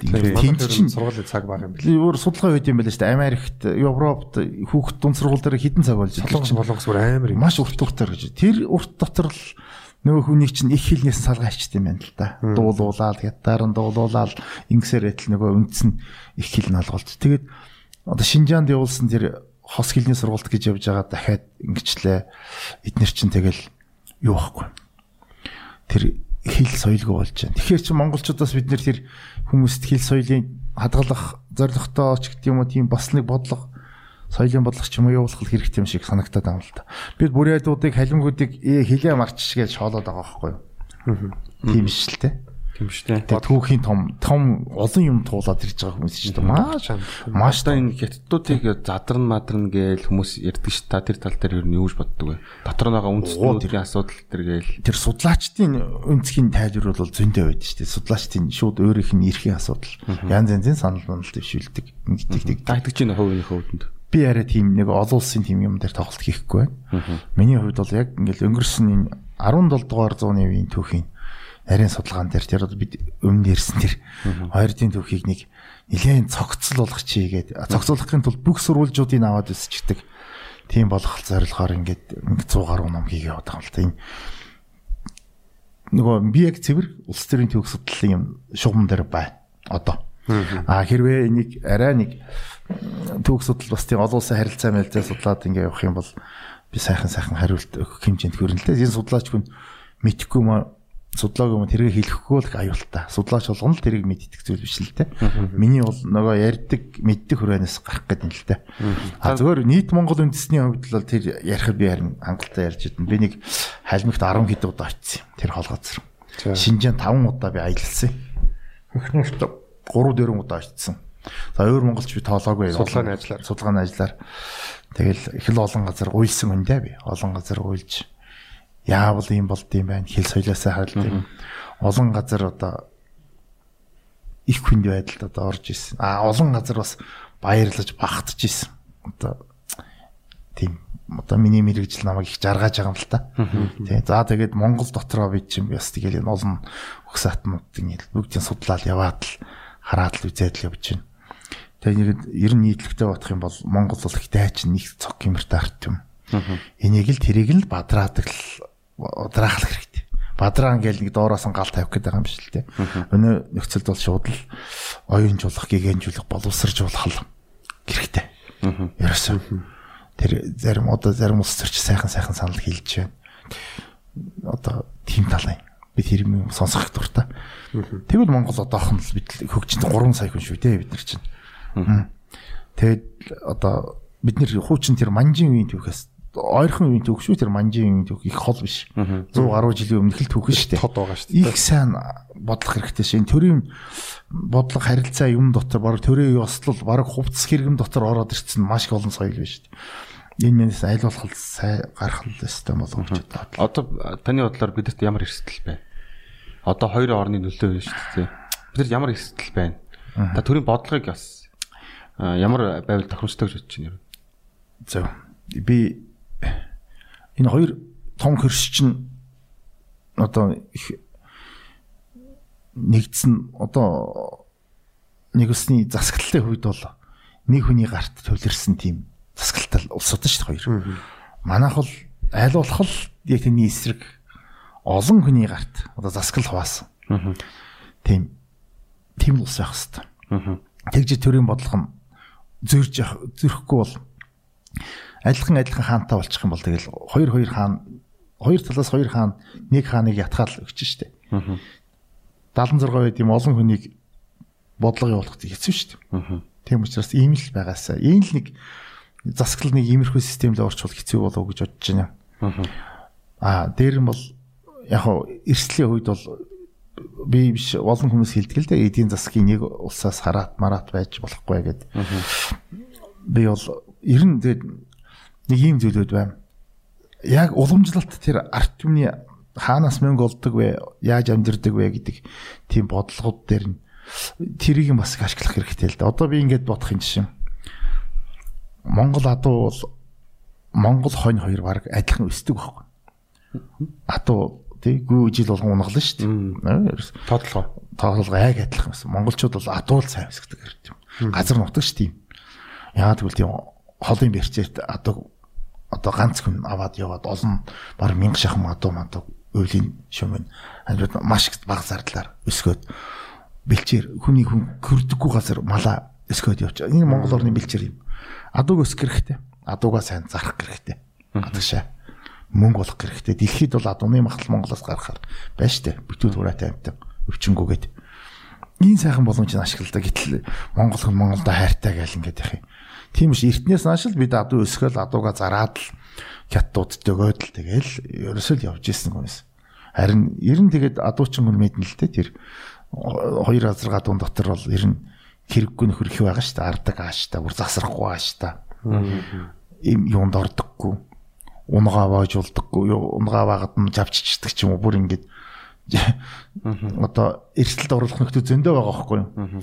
Тэр мэрийгээ одоо тэгэл махны байдлаар өсгөх юм гэж явуулаад ингээл муулт малчтын малчтын орлогот бол баг ч гэсэн юмд одоо оролцох хэрэгтэй юм санагдаад байна л да. Малчд бол хоньны ноос нь одоо 100 төгрөг байж байгаа 500 төгрөг болох хүртэл тэр хүний амьдралд шууд мэдрэгддэг байхгүй. Тийм малчны малчтын амьдралд бодлого явуулвал жижигхэн юм дээр л ажиллаад өгвөл энэ хідэн малчд чинь сайхан босоод ир. Малчд сайхан болоод босоод ирвэл бол хүүхдүүдтэй боловсралтай болох гэх тэлээ тэр мөнгө зарцуул. Ингээл том эрг холбоо үсэд ирлээ шүү дээ. гэж л зур эрсдэл мэрсдэл ярьсан чинь тийм ярьчлаа да. За би тийм нэр юм бас мэдхгүй. За нэг таныг ирснийх бас нэг хэд сонирхчуудыг юм асууж гэж бодоод байна л да. За энэ Бэмбэр режимга нууцыг задруулсан захаа гэдэг нэг одоо уран зохиолын үг байна шүү дээ тийм ээ.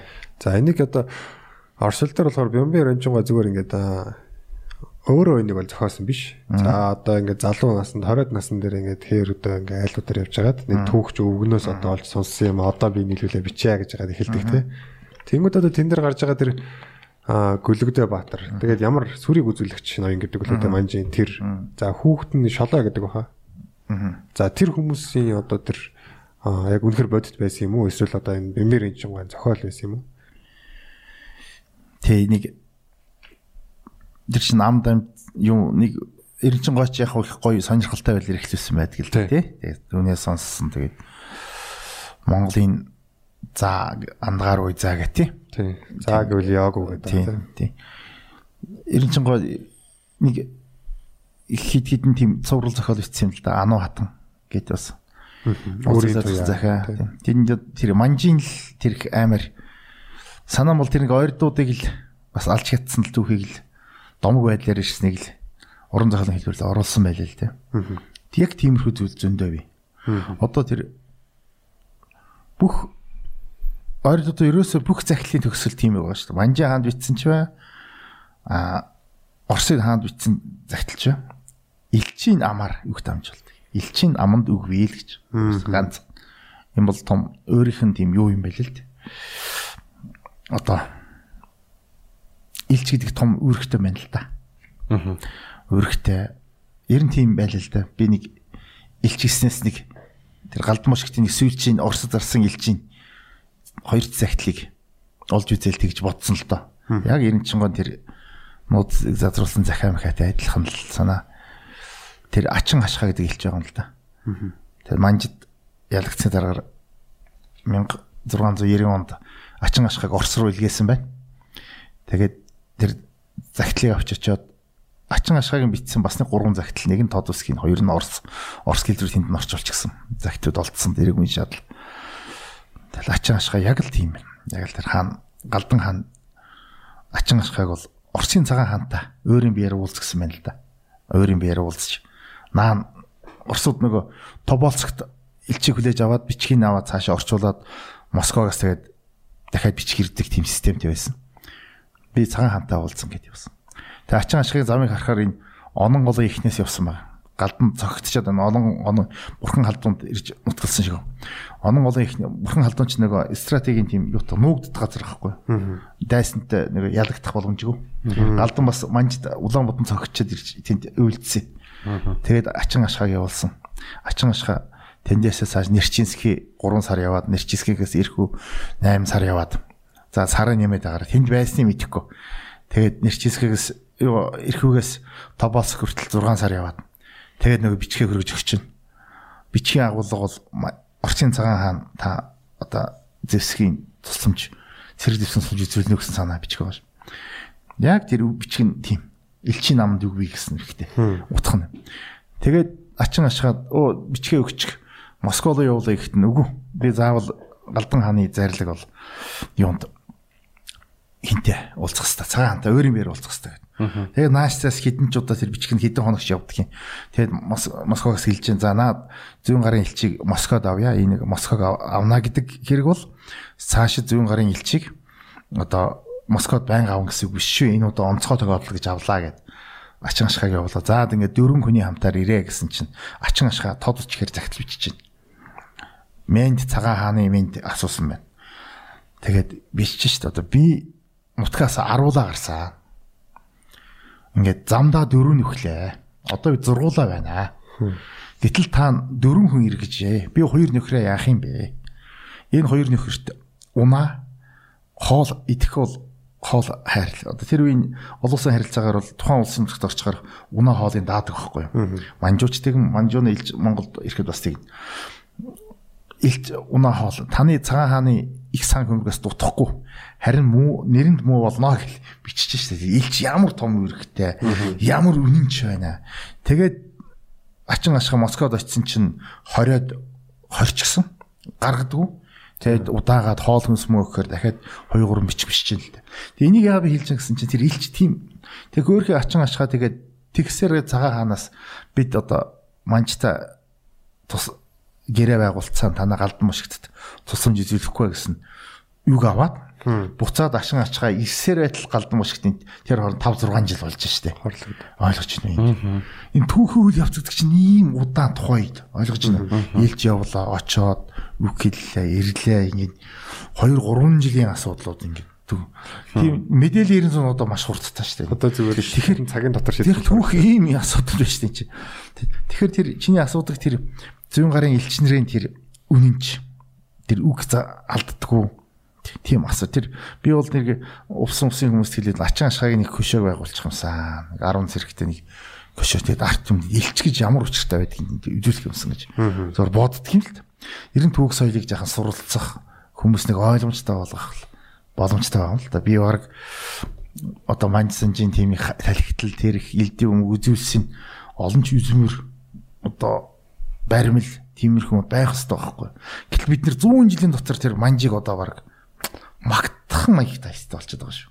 Хоо баг манжин буян тэгээд тийм шүү. Энэ бол үгүй гэж би хэлж байна. Зөвхөн одоо халах Монгол бид нар чинь нэг 3 сая. Дэлхийд 10 сая Монгол байна. Бид 30% төлөөлж байна. Нөгөө бусад монголчуудад ямар хүнд туссан бэ гэдгийг дандаа санаж явах хэрэгтэй. Одоо өөр Монголд яаж туссан гэх амьдсан. Сүүлд нь тэдний амьдрал газруудын бүгд одоо катад тариач түрээслээд мутхан алдаад ид чинь одоо хүртэл зовлонгоо үзэж штеп чинь. Тийм биз дээ. Манжин тэр бодлогуудыг шин засгийн бодлого бодлого гэх тийм. Тэгээ тийм амар амар юмуудын зөвхөн нэг хэсэг арт юмд нэг тусааг болохоор нь л сайхан байсан гэж хэлж болохгүй. Одоо тэр нууцыг хазруулсан захиа ано автоматик унших хэрэгтэй залуучуудын үнш чуул. Яг одоо өөрийн туяа гэдэг. Аа тийм шүү. 90 гон тэр агуу. Захиалууд. За за тэгээд танд одоо бас ирж өнөөдөр ингэж маш их мэдлэгээсээ биднэрт болон да тий манай сонсогчдод ингэж хуваалцаж харамгүй өгж байгаад баярлалаа. Одоо үнэхээр бас ном мэдлэг судалгаагаар баялаг өгнөхөр сонсогдож байна таны ярианууд. А тэгээд танд одоо бас энэ нэвтрүүлэгт орсныг ашиглаад ярий гэж бодож байгаа. Ярий гэж бодоод амжааг байгаа ч юм уу тийм зүйл юу байна та? За баярлалаа. Намайг өрсөнд уг нь наадмын өмнөөс л ураад одоо ингээд би бас танай энэ юу гэж юм сайн мэдэхгүй. Тэгэд Үлзий Батрын гойн ярьсан яриаг үзээ сонсоо. За нэг ингэж л ярих ёстой байна гэж баримжаалаа. Тэгээд би ярьсан шүү. Гэтэ би өөрийнхөө үзэл бодлыг харамгүй сайхан тав хүнтэй хуваалцлаа. Нэг өмнөөс айсангүй, бэргсэнгүй. Одоо судалгаанд болж байгаа зүйлүүдэд ярьлаа. Тэгээ та нар бас хүссэн энэ зүүн гарын ойртын тухай ирнэ гэдэг ярьж болох уу гэсэн. Тэгэхээр би зөвөр гэтээ тэр том улсын түүхий чинь яривэл их золонтол доо. Гэтээ яг хөө зөвөр ингээд анхнаас харилцан яриана ингээд ингээ ярилцъя гэсэн учраас санаанд орсон зүйлээ ярьлаа. Андуу ташаа зүйлээ бас уучлаарай. Яг хөө ингээд гинтхий ярихад бас тийм штэ. Тий, тэгээд ер нь одоо би эцэстэн бол энэ нийт монголчууд нэг нэгийг сайн хайрлах хэрэгтэй. Бүрээдүүдийг одоо орс болчихжээ гэдээ хайр одоо янз бүр бодох хэрэггүй. Туулж ирсэн зам тийм шүү дээ. Тий. Одоо би байрлал маш байгаа шүү дээ, тий. Тэгж шүү дээ. Бус хилийн захтан байсны нэг юу болж юм уу? Ер нь монголчуудыг соёлын жахан өөр өөр ялгаа байдаг тэрэн голдуу байгалийн л гаралтай байдаг л та.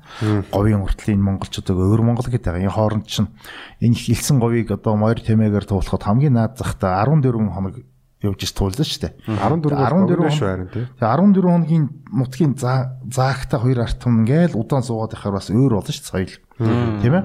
Хоёрд халах монголч гэдэг бас ингээд алтаа нуруугаар зааглагдаал цаанаа суугаад байна. Алтаа нурууг чинь тийм амар давдаг даваа биш шүү дээ. Ганцхан л тэр үинч бодон чорл их цэрэг мэрэг давдаг. Нэг 12 сүв байдаг гэж байгаа боловч тэр чинь ихэнх нь бол давсан ч гэсэн цааталт нь дандаа улирлын байдалтай. Илсэн говьтой үн тусгүй болчихно. Тийм ингээл хоорондоо тусгаарлагдаад ингээл арт юм яваад байгаад байгаль газар зүйн соёлын өрнөлөө гарсан байгаа. Тэгээ нэг нэгийг сайн хайрлаж өмгөөлж хаа явсан ч гэсэн Монгол цустай Монгол ястай хүн нэг нэг хайрлах хэрэгтэй.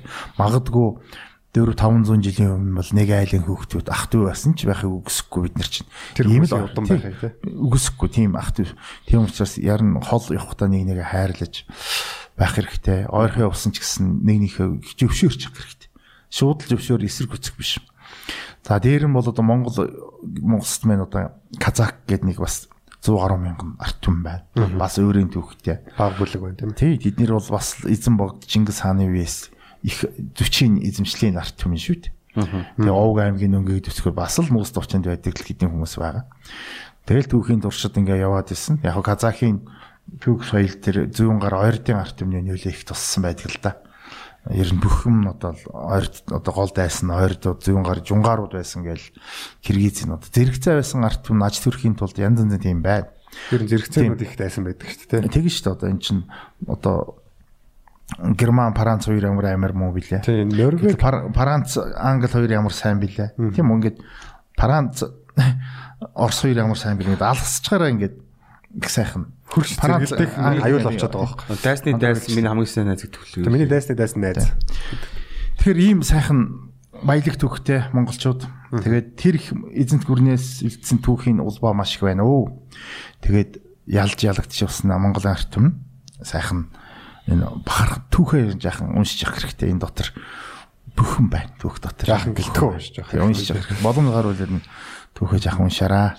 Тэгээд их түүхээрээ бахархаараа Тэг тэгээд ер нь түүх гэдэг чинь нэг ном дотор ороод тэр ном номын санд тавьчихдаг зүйл биш юм байна л да. Тэрнээс айл болох хэрэглэх хэрэгтэй. Зан үйл соёлоор.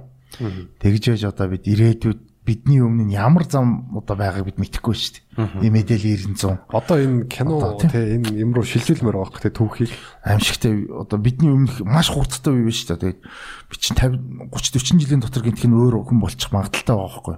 Тийм учраас өмнөх үедээ жаахан зурлал яа гэсэн л санал хэлье гээ өрсөнд баярлалаа. За танд бас ирсэнд баярлалаа. Бид одоо нөгөө өмнө манай подкастт Бадам Самбоо гарч ирсэн, Өлзий Батар гарч ирсэн. Тэгээ тантай ингэж уулзаж бас ярилцлага хийж байгааг үзсэн. Бас тэр Монгол телевизийн MNBC-гийн одоо тэр нэг Монголын түүх гэдэг баха. Тэр нэвтрүүлгийг бас манай түүх сонирхдаг хүмүүс үзээрэй. Яг дөрөв түүхч сууж байгаад ярихаар бас те.